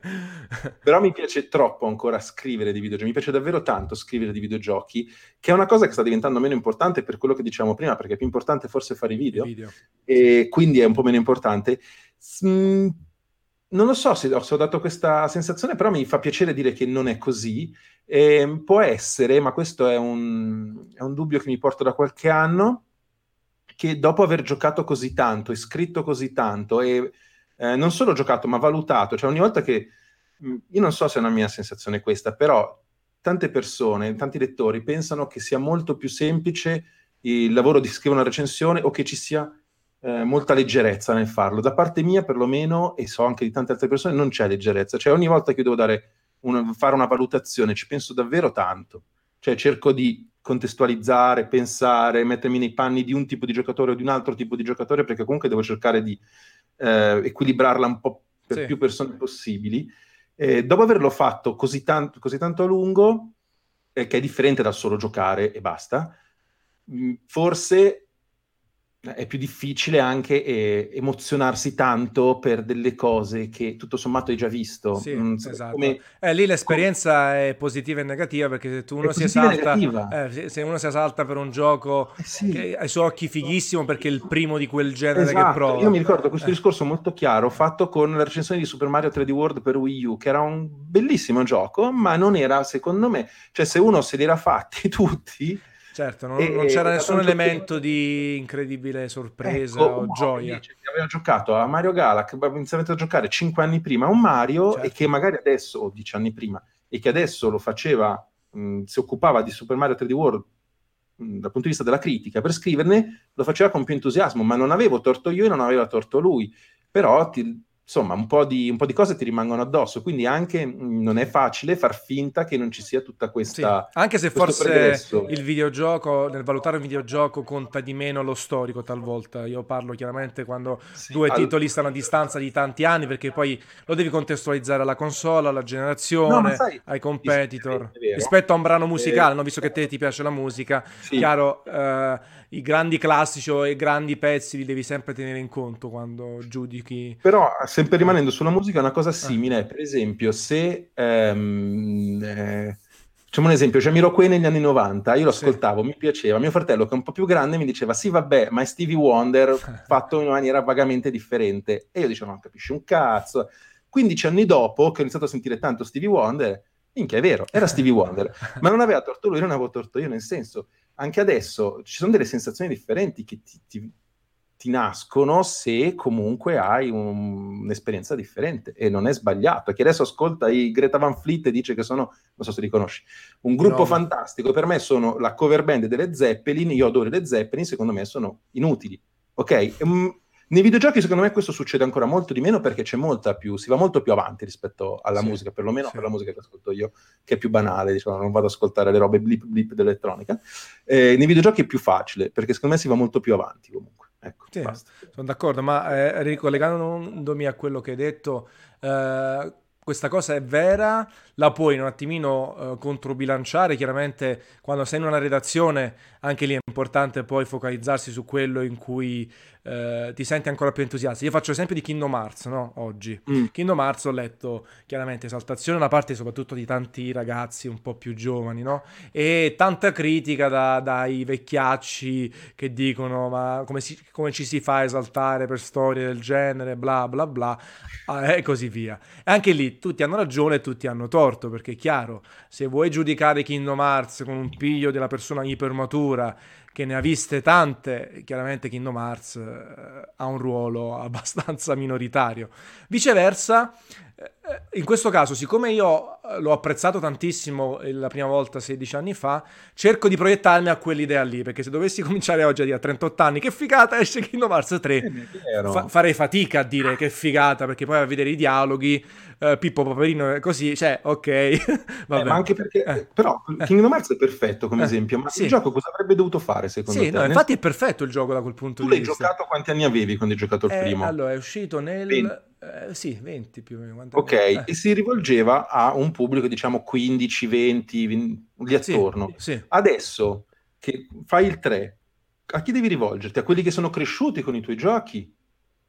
Eh, che però è un po' fuori, se vogliamo, è un po' fuori, da, però è 3. natura del gioco, eh, però, è, però è il 3. i personaggi Disney. Però è il terzo capitolo. È, complicato. Il... Sì, sì, sì. Poi la storia... Ti... Eh. Se fai una roba un po' più approfondita, non c'entra molto con Disney, qualcuno ti dice, vabbè, però l'hai snaturato, certo. Eh, non, è fa- cioè, non, è facile anche perché, mh, essendo comunque tutto sommato giovane come, come mondo, quello dei videogiochi, adesso stiamo arrivando a dover studiare come gestire il fatto che esistiamo da tanti anni e che esistono persone che giocano da 20-30 anni, perché prima non c'erano. Sì. semplicemente. Quello che dici tu delle riviste e delle, dell'approccio alla recensione, uno dice è troppo, per, è troppo per bambini, non è per bambini. Quello che mi auguro io è che però possano esistere eh, più facilmente nei prossimi anni dei siti del, o dei canali YouTube, quello, quello okay. che sono, sì. più facilmente indirizzati a un certo pubblico, non solo di, per quanto riguarda il genere di interesse, ma anche demografico, che cioè, ci sta che io leggo la recensione di eh, Mattia Ravanelli su IGN di Resident Evil 2 di, o di Mario 14 e so che ha quell'inquadramento, ha quell'esperienza, ma ne ha giocati tutti. Non e... perché valga di più per forza no. di altri, eh? cioè nel senso so cosa aspettarmi, ho più o meno, so, ricado nella sua età, mi aspetto un, un commento utile per me ok? E magari invece qualcun altro fa un commento più utile per chi ha 15 anni di meno. Cioè. Questo, cioè perché anche perché è, imposs- impossibile riuscire a parlare a tutti ah, adesso, no, non è provarci, ma è veramente... Secondo me un po' si, si, si, deve, si, deve, avere un po' l'esperienza, la bravura, si spera di contestualizzare sempre, nel senso che sì, se dovessi ma... recensire Uncharted 5, che non uscirà, si spera, due, due anni dopo Uncharted 4 mi sento in diritto di fare confronti, dire qual è meglio, qual è peggio, ma se dovessi recensire appunto eh, Zelda Breath of the Wild comparato al primissimo Zelda, anche se sono completamente... No, quello non ha senso, allora a quel punto dico cancello il primo Zelda, vediamo un po' oggi com'è questo gioco, eh, come, come, rappresenta il genere a cui appartiene, come rappresenta la saga. E quella un po' l'esperienza si può fare, io cerco di farlo nel mio piccolo talvolta, perché è eh, chiaro, eh, Kingdom Hearts per esempio è un, un, caso limite perché deve portare avanti, oppure parliamo ancora di Resident Evil 2 Remake, ok? Per esempio, secondo me sono stati abbastanza bravi, tu l'hai recensito giusto su, su IGN, sì. eh, sono stati abbastanza bravi a non snaturare l'atmosfera dell'originale, ma comunque renderlo moderno, nel senso anche se non sì, dovesse sì. essere uno che ha giocato l'originale, bene o male si gioca esatto. anche oggi. E quella è stata una grande opera. Allora a quel punto lo, lo, recensisco bene in entrambi i lati. Chiaramente chi ha avuto la fortuna di giocarlo, o comunque chi è super fan, probabilmente ancora di più apprezzerà il gioco, ma anche chi arriva e vuole giocare a un survival horror, quello che cacchio è, dice vabbè, funziona funziona, è carino, jump scare, eh, il sistema di controllo è abbastanza moderno, la grafica è piacevole, bla bla bla. Sono d'accordo, sono d'accordo. Resident Evil 2 è fatto perfettamente. Eh, io ho scritto nella recensione che hanno, hanno fatto un trucco degno da, de, dei migliori illusionisti, nel senso che ti sembra lo stesso gioco, in realtà hanno, dal punto di vista delle meccaniche, grazie a Dio, l'hanno completamente Bravo. modernizzato e oggi, se, se, io oggi vado e non ne so niente, compro quello, mi sembra un gioco di oggi, perché è un gioco di oggi, bellissimo per oggi, a posto così, e contemporaneamente riesce a essere molto fedele a se stesso, ma forse più come ce lo ricordiamo, grazie al cielo, ah, non come certo, davvero, perché come... se lo fai giocare adesso, eh, vattelo a giocare sì. su PlayStation Classic, cioè, sì, sì, sì, Ci ho provato un po', gli voglio tanto bene, ma... Ma infatti è tanto anche il ricordo che abbiamo dei videogiochi. Eh eh. Perché quanti, che... quanti, si mettono a rigiocare? Cioè, poi ci sono quelli super, gli archeologi del, del videogioco che si mettono lì, si gioca tutto originale, poi, però poi, fino a un certo punto può interessare. Io talvolta quasi quasi eh, mi piace più lavorare sul ricordo che sul dire, eh ma Resident Evil 2 ha reinventato, ha fatto questo, ha fatto quest'altro e il gioco è fedele o meno, ma fino a un certo punto stiamo parlando di 21 anni fa, chi se ne fotte come era 21 anni, cioè nel senso rapportarlo a oggi come era 21 anni fa, sono passate delle ere geologiche in mezzo, quindi è importante, quindi sì, il concetto invece come hai scritto pure te, è illusionista, è perfetto, dovrebbe essere così sempre per me, per quanto mi riguarda. Anche io ho fatto la stessa cosa, nel senso io non mi sono messo a rigiocare il 2 prima di recensire quello nuovo, sinceramente non lo vedo si utile. Può fare, si può fare, può essere una cosa interessante, ti metti lì, vabbè. Eh, però quello che conta è, che è quello che secondo me hanno in mente la maggior parte delle persone che possono essere interessate, che conosciamo l'originale, è il ricordo che si ha in testa, che è sempre, quasi sempre, meglio di que- se il gioco è piaciuto, meglio di quello che poi vai a ritrovare. Eh, poi ci sono persone, ho visto commenti alle, anche alla mia recensione, che giocano tuttora con quelli certo. che si lo non rigiocare, dicono ah però lì hanno fatto questo, lì hanno fatto quello, in realtà Vabbè, eh, ok, lo capisco, facciamo sì, una cosa. Io, io li invidio, eh, perché io vorrei essere un retro gamer, ma, mh, mm, però io non ce la faccio più. È una di tempo, però o giochi quello nuovo, esatto. quello è, è, raro che trovi, appunto, il, il, ricordo è sempre, per me è il 99% delle volte meglio poi de, dell'effettivo... Ah, cioè... Io ho rivisto delle cose su Dreamcast, che il Dreamcast, cioè ce lo ricordiamo tutti, il Dreamcast sì, sì, cosa... che poi tutti quanti dicono console avanti nel tempo. Dreamcast eh, per me inguardabile, eh, inguardabile. È, è, stata una grande console arrivata quando Sega oramai era la frutta a livello economico e a livello di credibilità nel settore, negli investitori e tutto. Una grandissima console, eh, eh l'adoro, però eh, anche lì ricordo la console avanti nel tempo perché ci portava anche un po' di sala giochi, perché aveva un 2D oh, fantastico. Poi quando arriviamo al 3D PlayStation Classic fa cagare, non soltanto per la scelta di Sony, il costo, l'emulatore, ma proprio no, perché no. poi il 3D è invecchiato malissimo, il primo eh sì, 3D. Proprio... Eravamo all'inizio. Cioè... È invecchiato male, male, male il 3D. Sì, sì, sì. Eh, ma, cioè, ma, è normale, eh? cioè, eravamo all'inizio.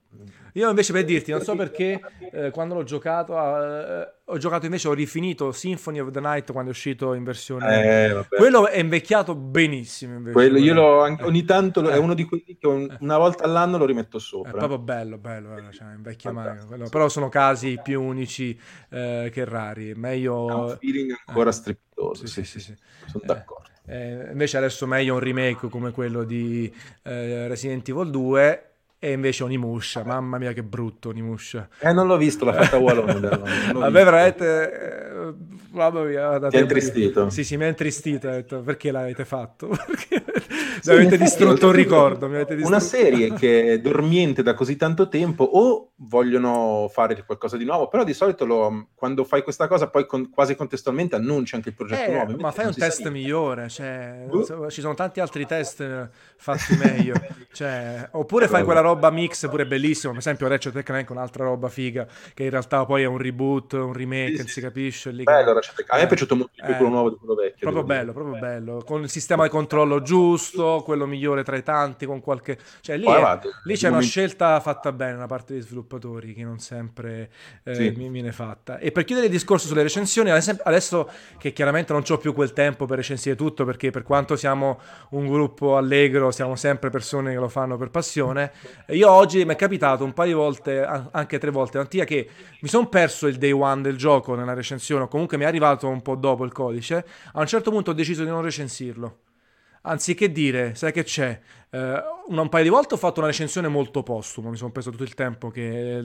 Altre volte eh, non mi sono fatto sopraffare dalla fretta di voler uscire anche io. Ho detto, mi sono perso il treno, eh, tanto alla fine andata. non è che andata perché altrimenti diventava quell'obbligo di dire no, devo comunque recensirlo e a quel punto non finivo il gioco. Facevo una recensione peggio di quella solita mia Vabbè, però... e così via. E quindi ho detto, sai che c'è, ciaone, andiamo avanti, al massimo ci faccio un approfondimento, ci faccio un video, ci faccio un articolo delle sensazioni, però lasciamo perdere la recensione. Ho perso il treno. Ti, ti parlo di Red Dead Redemption 2.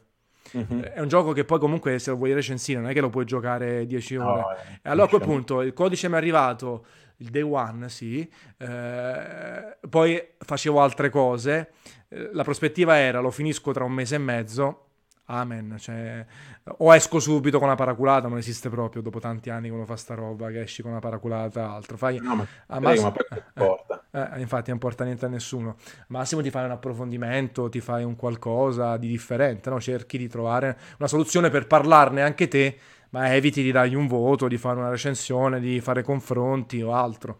Cioè, l'ho finito molto dopo che è uscito, ehm, non ha più senso. Eh, il, be- il, bello, il brutto di fare una cosa un po' differente oggi. Ecco, no, ma infatti, scusa, anzi, eh. la libertà che hai eh. di dover stare per forza appresso, appresso a, a tutto finché è possibile. Esatto, galera. Poi se c'hai una reazione ci pensi, se non ce l'hai lasci, lasci perdere. Eh, senti, ma tu, eh, tu uh, sei un Nintendaro comunque di base, no? Ma io sai che... perché ti ho visto sempre come un cacchio di Nintendaro. NRU. Eh, sì, sì, vabbè, però non è che davo per scontato che facevo uno più uno, eh. però per me lo eri. dire che questa è una cosa un po', un po eh. particolare, cioè se vogliamo dirla tutta, io come videogiocatore nasco con le console Sega. Eh. Beh, assolutamente, Master System e Mega Drive. ho più avanti, il, NES ce l'avevano i miei amici e andavo a giocarci da loro, e il Super Nintendo l'ho preso nel 94. Eh, fino, secondo me, fino a, ai tempi di NRU, io ho una grande, grande passione per i giochi Nintendo, tanto quanto ne avevo per gli altri.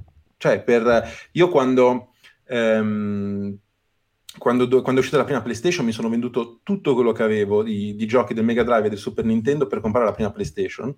Quindi non, mi, me ne pento perché adesso vorrei avere i giochi, i giochi vecchi, però ai, non me ne pento perché è una console che ho adorato completamente.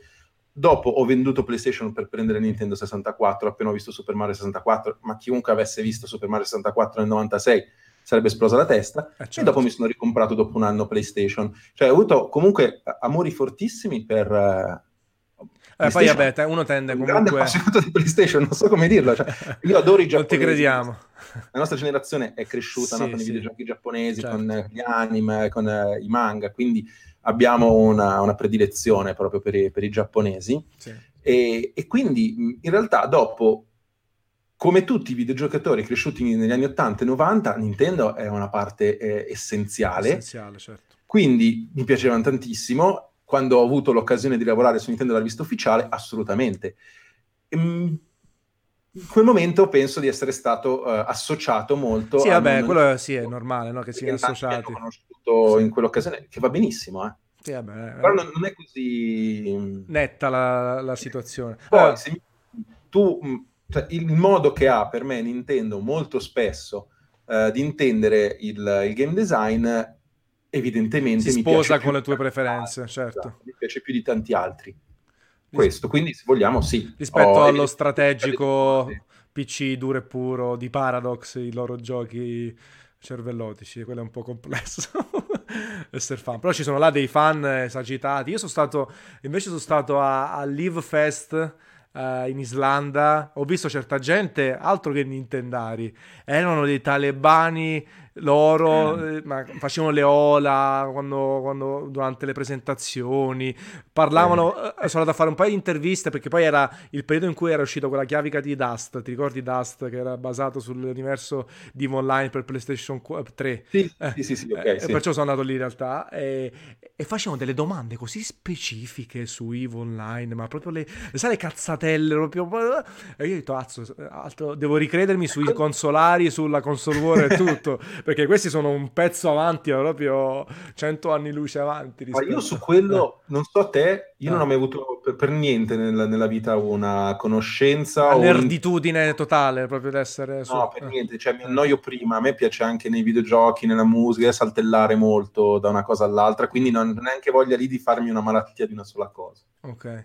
Beh, io sono un po' più informatico di te, cioè io sono proprio nato così, nerd, quindi io tendo a a incaponirmi, ma pure di la cazzata, vabbè, immagino anche te, lato musicale io veramente se vedi le, le, mie playlist cambiano assolutamente ogni tanto, ma è capace che sento una canzone per 200 volte consecutive No, eh, ecco, io sono i singoli nuovi dei gruppi che mi piacciono, però...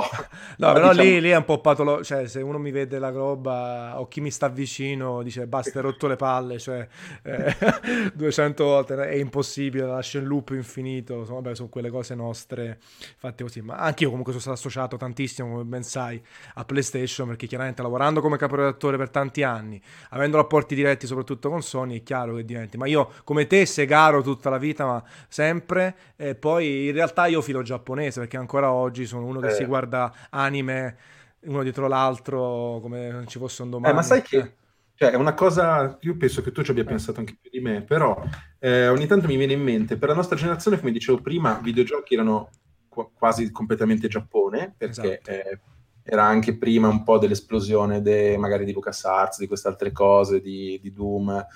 E, ehm, la stessa cosa per i, i accendevi la tv e c'erano i cartoni animati giapponesi, come direbbe Elio, e c'erano stati grandi anni, diciamo, tra il 90 e il 95 dei, di Star Comics e di tutti gli altri in, in edicola, eravamo pieni, pieni, pieni di sì, manga. Sì, sì. Ma oggi invece, cioè, quindi noi abbiamo un amore per il Giappone che eh, cioè, ce l'abbiamo proprio dentro da quando siamo piccoli. Invece mi veniva in mente che, per esempio, adesso io suppongo che chi ha 15 anni adesso questa cosa non... Non la sente ce l'abbia. Cioè, perché o vai a cercarli, a parte che adesso non è che accendi la TV ci sono i cartoni giapponesi, accendi la TV cosa vuol dire? Vuol dire scegliere uno tra 8 miliardi di canali e a parte che eh, suppongo che eh, dieci, uno di 10-15 anni eh, non accenda la TV ma si cerchi quello che vuole su internet, esatto. su YouTube.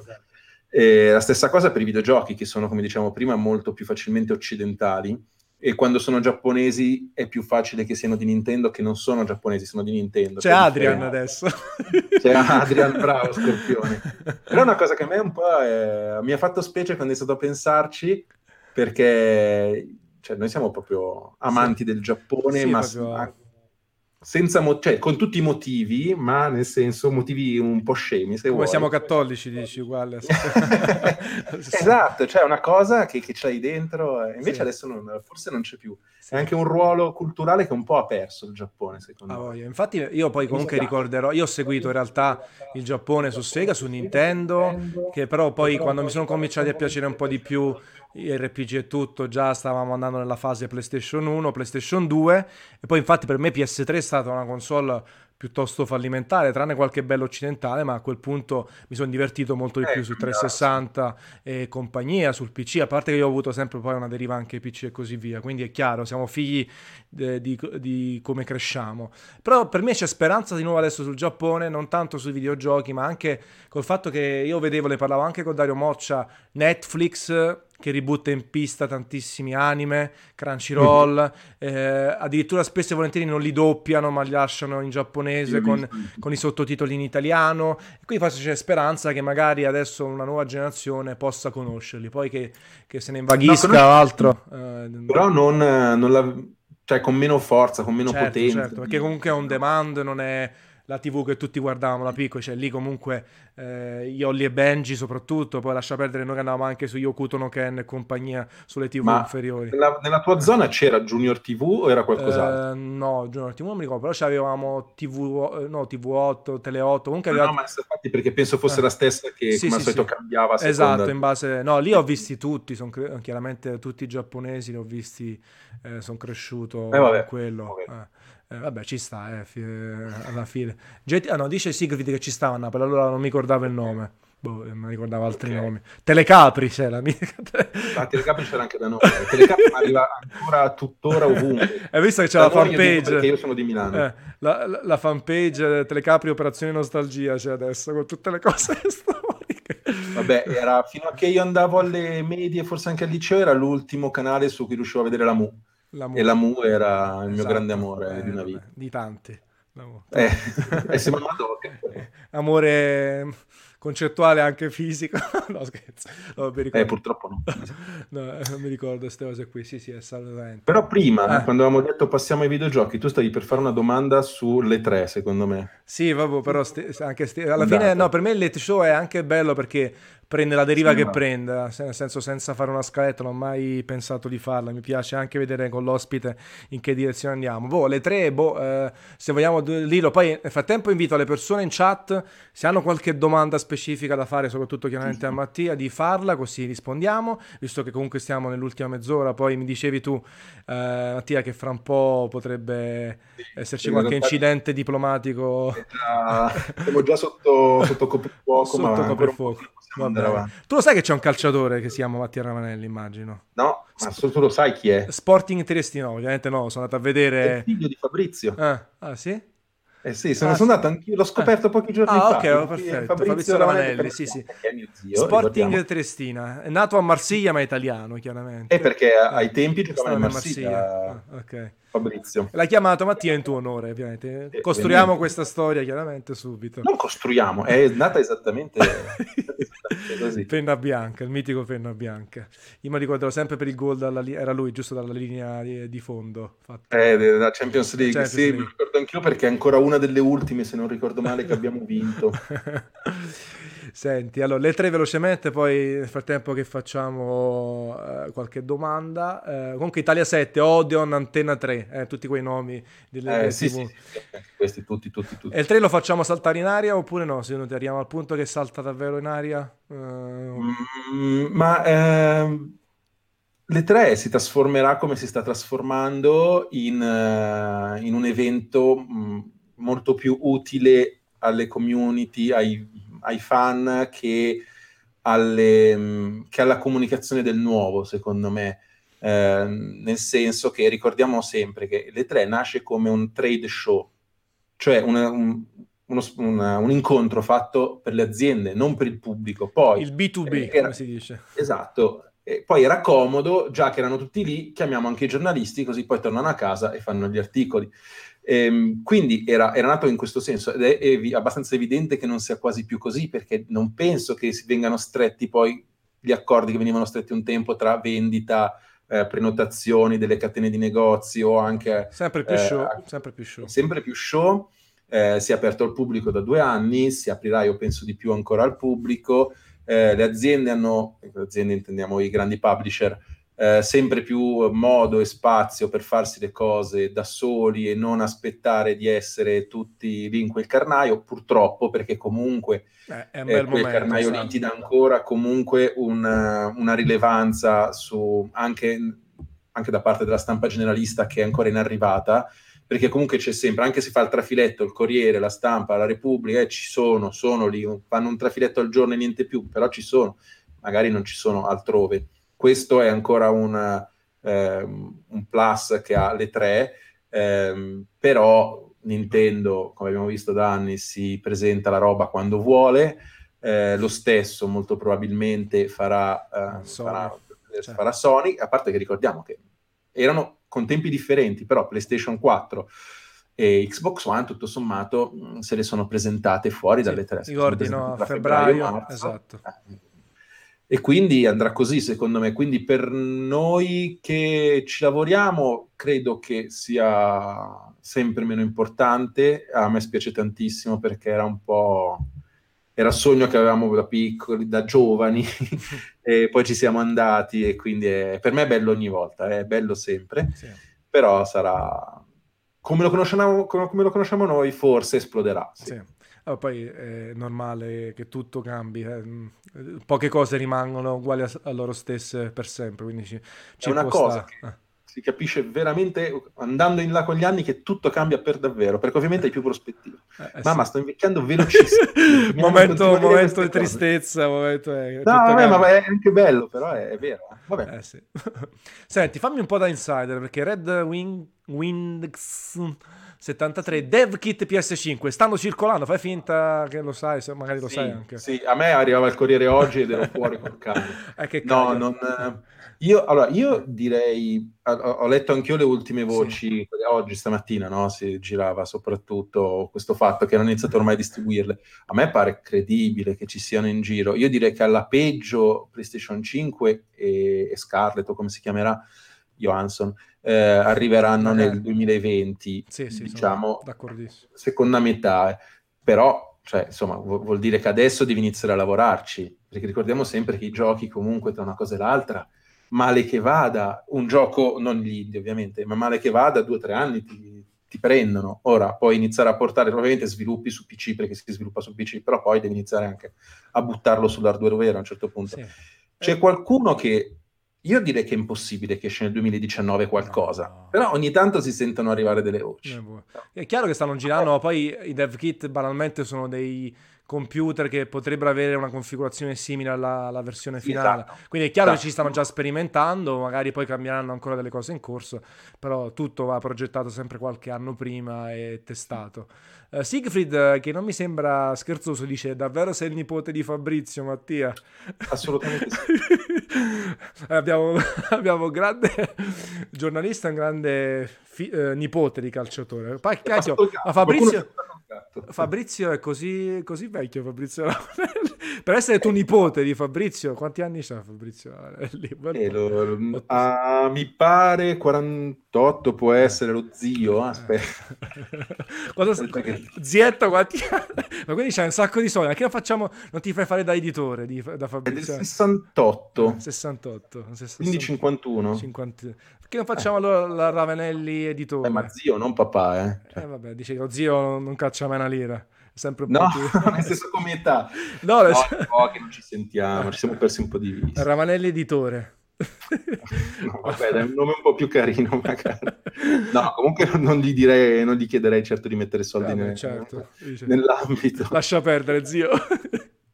E infatti, ma proprio nel senso zio. Fai come, come cosa, come... adesso non mi viene il nome, l'altro attaccante che... famosissimo Madonna, uh, Vieri, fai come Vieri, butta i soldi in altre cose, ti diverti di più. Grandissimo, grandissimo Vieri. Bobo e Bobo Vieri. Grandissimo Vieri. È un po' che non vedo i video su Instagram esatto. o su Facebook di Vieri, che sono fantastici. Vabbè. Senti, allora, Indro, Indro Dalzovo, Indro Dalzovo. Uh, secondo noi nella prossima generazione saranno auspicabili 60 fotogrammi al secondo su console? Sinceramente io la vedo dura, ma volevo sapere la vostra. Vediamo qual è la tua risposta su questo fatto di 60 fps che non c'entrano niente con la potenza di calcolo, secondo me, però di, di la tua. Che, no, spiegami in che senso. Per, una, non... per, me rimane sempre una scelta. Ah, nel senso che è una scelta, eh, sì, sì, sì. Perché... Eh, ma la vedo eh. anche, secondo me. Ehm, non, non, penso, cioè probabilmente ci sarà un po' di più, magari possiamo sperare che ci sarà più spesso l'opzione. Eh, tra... la tendenza, la tendenza ad andare verso i 60 fps. Però io direi che sarà più facile, come sempre, vedere texture più definite, texture eh, a distanza di disegno ancora più da, da cardiopalma, anche perché risoluzione, vabbè, andremo più sul, sul 4K nativo, ok?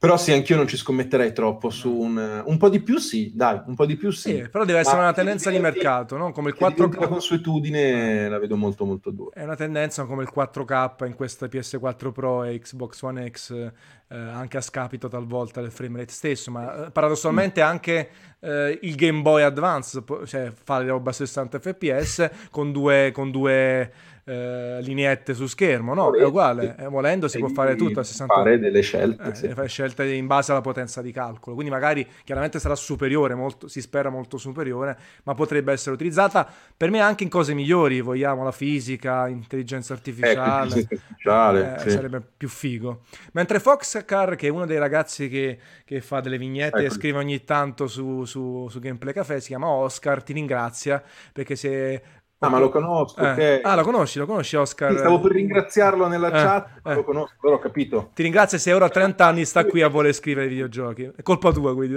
Ti ringrazio. Sì, sì, può essere, può essere. L'hai inguaiato. L'hai inguaiato. Davvero esagerato, però grazie, mi fa piacere. È bello, è bello. Questi attestati di stima ci fanno sentire talvolta vecchi, ma anche di aver, fatto, però, eh. anche di aver fatto qualcosa, che è sempre bello. Di aver... eh, vabbè, un... No, ma, ma, in effetti anche questa è una banalità, però quando succede sempre più spesso, perché probabilmente si va in là con gli anni, che arriva qualche messaggio di io leggevo NRU quando ero a scuola, mi avete fatto conoscere quel mondo. Per noi era molto facile farlo, perché giocavamo, eravamo appassionati, quindi ci sembrava una cosa abbastanza banale, però è, è bello, cioè è bello sapere che in qualche modo insomma, qualcuno ha scoperto una, co- una, cosa, una, delle tante cose belle della vita che sono anche sì, i videogiochi. Sì, sì, assolutamente, sono cosa frivola se vogliamo, però è bello che ci sono persone che si sono ispirate, hanno tratto insegnamento o comunque semplicemente sono stati dei follower, sono cresciuti, no? Quanto a me è capitato quelle volte in cui ti dicono guarda ti seguo, avevo 13 anni e ora ho una famiglia, porca,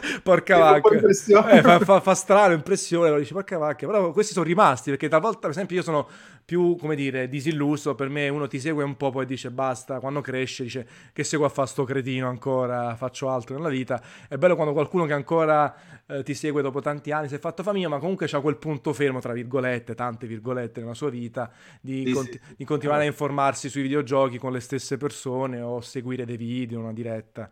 Eh, Io ho avuto un, un, un, caso simpatico di un, uh, di un ragazzo che ha, uh, penso, un 12-13 anni meno di me, no, di più, boh, vabbè che era un lettore di NRU che a un certo punto sì. mi, ha, mi, ha, scritto perché gli piacevano molto i miei articoli. Io ci mettevo ai tempi molto più di adesso, adesso non faccio più delle, delle citazioni musicali, delle cose perché ero più infogliato, e allora aveva anche scoperto dei, dei gruppi in quel Grazie modo. Grazie a questo, sì. Esatto, e allora mi ringraziava, a me ha fatto molto piacere perché pensavo che non le cogliesse mai nessuno, ho detto ah, le ha colte e siamo diventati amici e qualche anno dopo l'ho, l'ho invitato a, lui è di Bologna, vicino Bologna, okay. l'ho invitato a Milano perché veniva al gruppo in concerto, lui non li aveva mai visti E allora ho, l'ho portato al concerto e gli ho fatto fare l'esperienza de, del concerto anni 90 che facevamo noi a Milano, che voleva dire andare fuori dal... tutti pensa, eh, non solo a Milano, però sì. andare fuori dal forum di Assago appena dopo scuola, prendere, farsi la fila per delle ore per prendersi la prima,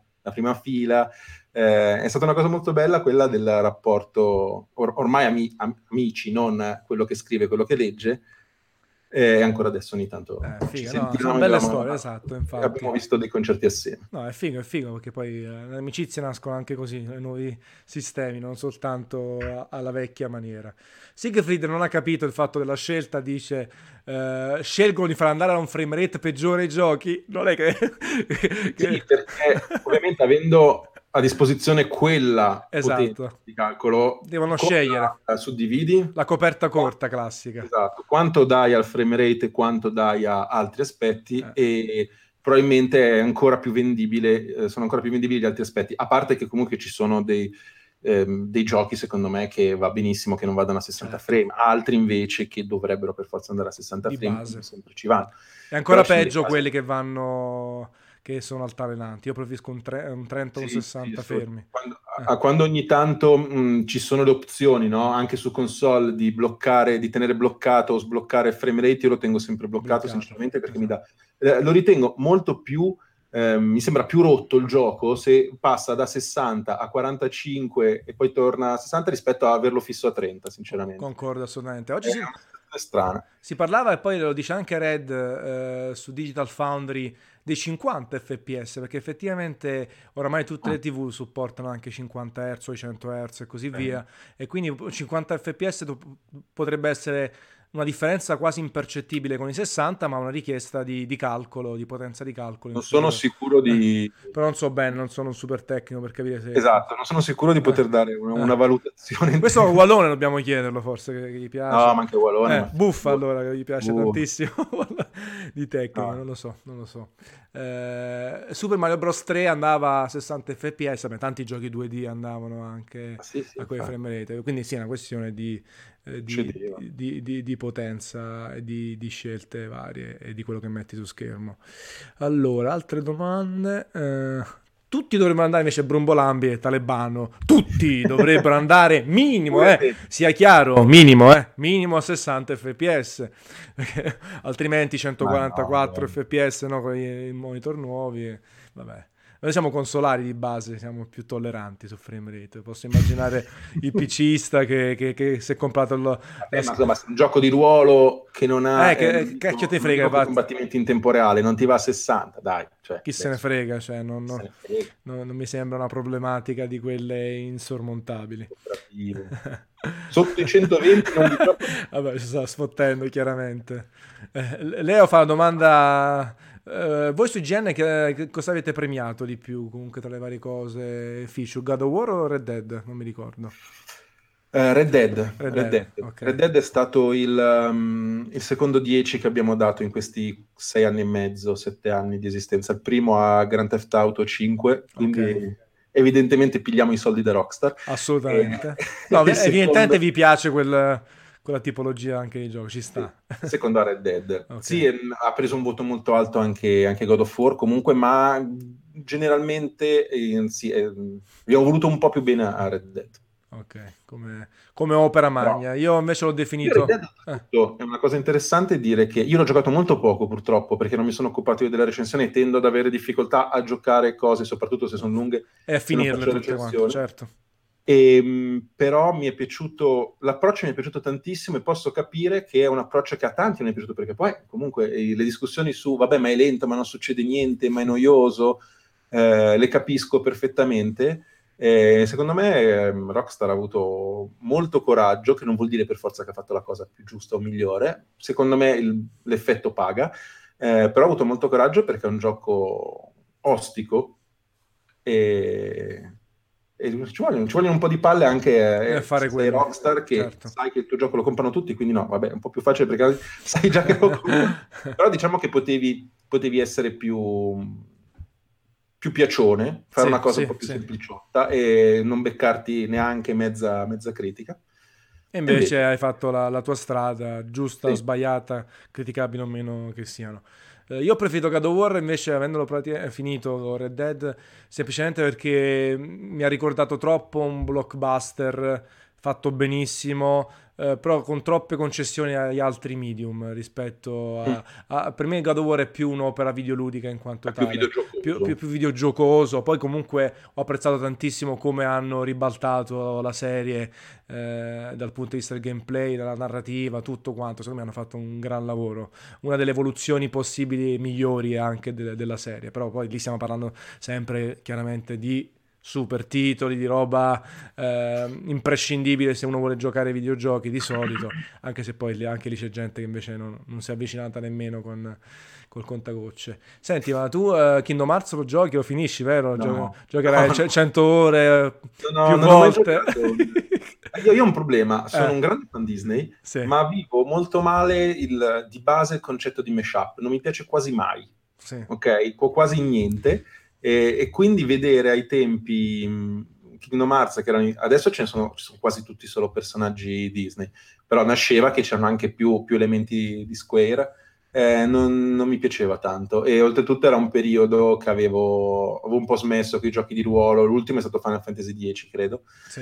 E, ehm, e quindi non ho giocati, non li ho giocati e non, non, giocherò neanche questo. Ma comunque se sei fan Disney, Kingdom Hearts, eh, lo, eh, Disney è lo specchietto per le allodole per quanto mi riguarda, nel okay. senso che è tutto basato sugli altri personaggi e su quello che crede lo sviluppatore. Cioè Disney è l'estetica, è, è farti ricordare il personaggio, il mondo, anche una scappatoia tra virgolette, no? per dirti già ho l'immaginario di Hercules, di, di quell'altro, ah, beh, certo, eh, sì, devo soltanto re, eh, reimpaginarlo tra virgolette, però comunque è, è un gioco, è un, un, action RPG a tutti gli effetti con personaggi, trame e altro, ecco, non, non scoprirai la vita segreta di Winnie the Pooh, Winnie the Pooh sarà un comprimario. No, lo odio. no, beh, comunque non ho giocato mai niente okay. di Kingdom Hearts. Almeno se, non, non sei entrato. Invece, eh, vai, in chiusura, visto che chiedono Anthem di qua, di Lu... Eh, ecco, è arrivato Neko, un altro stronzo. Ottima domanda, chiediamoglielo, perché è un personaggio ne- Disney le magie che fa. Neko lo conosci, no. poi immagino, perché sta su Twitter pure, eh, gruppo milanese. Comunque, detto questo, volevo dirti, eh, Anthem... 2019 eh, come al solito bello corposo se dovessi buttare fare un po' di scommesse due o tre titoli che spaccheranno comunque molto interessanti che attendi tra quelli allora, annunciati ma Mm, sono molto banale, nel senso, quelli che attendo, uh, forse più in assoluto, visto che adesso hanno sparato in testa Metroid Prime 4, eh, The Last of Us 2, perché a me è piaciuto tantissimo il primo e sono molto curioso di sapere dove andranno a parare con i, i, personaggi e, e, la storia. E sono molto, in, molto incuriosito anche da... Uh, Animal Crossing e Luigi's Mansion 3 voglio vedere cosa fanno, soprattutto mm-hmm. se Animal Crossing finalmente se escono tutti e due, ma parrebbe, se finalmente riescono a svecchiarlo un po', perché veramente ci serve. E uh, sicuramente vorrò giocare Doom Eternal, uh, Sekiro, um, e aspetto, vediamo, Anthem potrebbe essere. Anthem um, mi ispira, la demo l'ho provata? provata, okay. l'ho provata e sono rimasto un po' così perché l'ho trovata molto stramba come demo, come hanno già detto in tanti, ti butta a livello 10, non ti spiega sì. pochissimo. Uh, boh, non, non, ho ben non capito. Si Però a me ha un po' risollevato come gameplay, come sì, concetto. Quello, io avevo eh, provato la Closed eh, Alpha, quindi quello eh, già mi era piaciuto. Sì. Uh, il senso di... il gameplay mi è piaciuto, il, i movimenti mi sono piaciuti molto, uh, quindi spero, gli do sicuramente una possibilità e spero che sia, che sia molto bello. Ehm, però la demo, boh, sì, era demo, un, po', un, po', strana, sì, sì, come è stata buttata lì. Ma vediamo, vabbè, tanto quella poi aperta pu- a tutti è più o meno la stessa, però a disposizione per chi ha fatto anche la VIP di tutte e quattro le, le classi, sì, le... i Javelin, Javelin. Che eh, poi sono strali in italiano. Sì. Eh, però l'ultimo gioco che voglio citare, che Vai. non uscirà, suppongo, nel 2019, è Death Stranding, che se dovessi metterlo tra tutti sarebbe sicuramente quello che aspetto di più perché, perché Kojima è completamente bruciato in testa e fa cose assurde con delle contaminazioni fantastiche e quindi a me piace tantissimo. Sì, sì, sì, e però, visto che anche ha detto in questi ultimi giorni, no, è uscito che... Scordatevi che esce nel... No? nel 2019 ha detto praticamente. Ecco, quindi speriamo, ma Uh. Magari lo fa a sorpresa. Magari lo fanno cross-gen, eh? come eh, Solid 5. Quello ci può stare, o comunque prepariamoci, immagino, a un'infornata di titoli infinita che arriverà Palle. su entrambe Vabbè. le console con la grafica leggermente migliore o con i 60 fps come piace a qualcuno qui dentro. 120 Anche fps. 50 sì, 50. Anche 50. Vai. O 120 e 600 e tutto. Va bene, dai. Va bene. Abbiamo raggiunto praticamente le due ore, quindi non, andiamo, non sfidiamo la sorte anche tu. A, a parte che è sempre bello, eh. sempre una volta c'era Matteo Santicchia, uno dei primi del show, è entrato proprio in camera il figlio, è stato carino, alla fine è, tu, è tutto molto rilassato. No, adesso dorme, l'importante è non svegliarlo, figurarsi. Esatto, okay quindi poi tutto a posto. Io ti ringrazio innanzitutto grazie, per la chiacchierata, grazie a, grazie, eh, grazie a, tutti i ragazzi in chat che hanno fatto le domande e troverete chiaramente il, subito la registrazione su Twitch e domani a pranzo anche su YouTube il, la puntata con eh, Mattia, il nipote di, di Fabrizio. esatto. Grazie ancora, buonanotte Mattia, alla prossima. Ciao. Ciao a tutti ragazzi, ciao.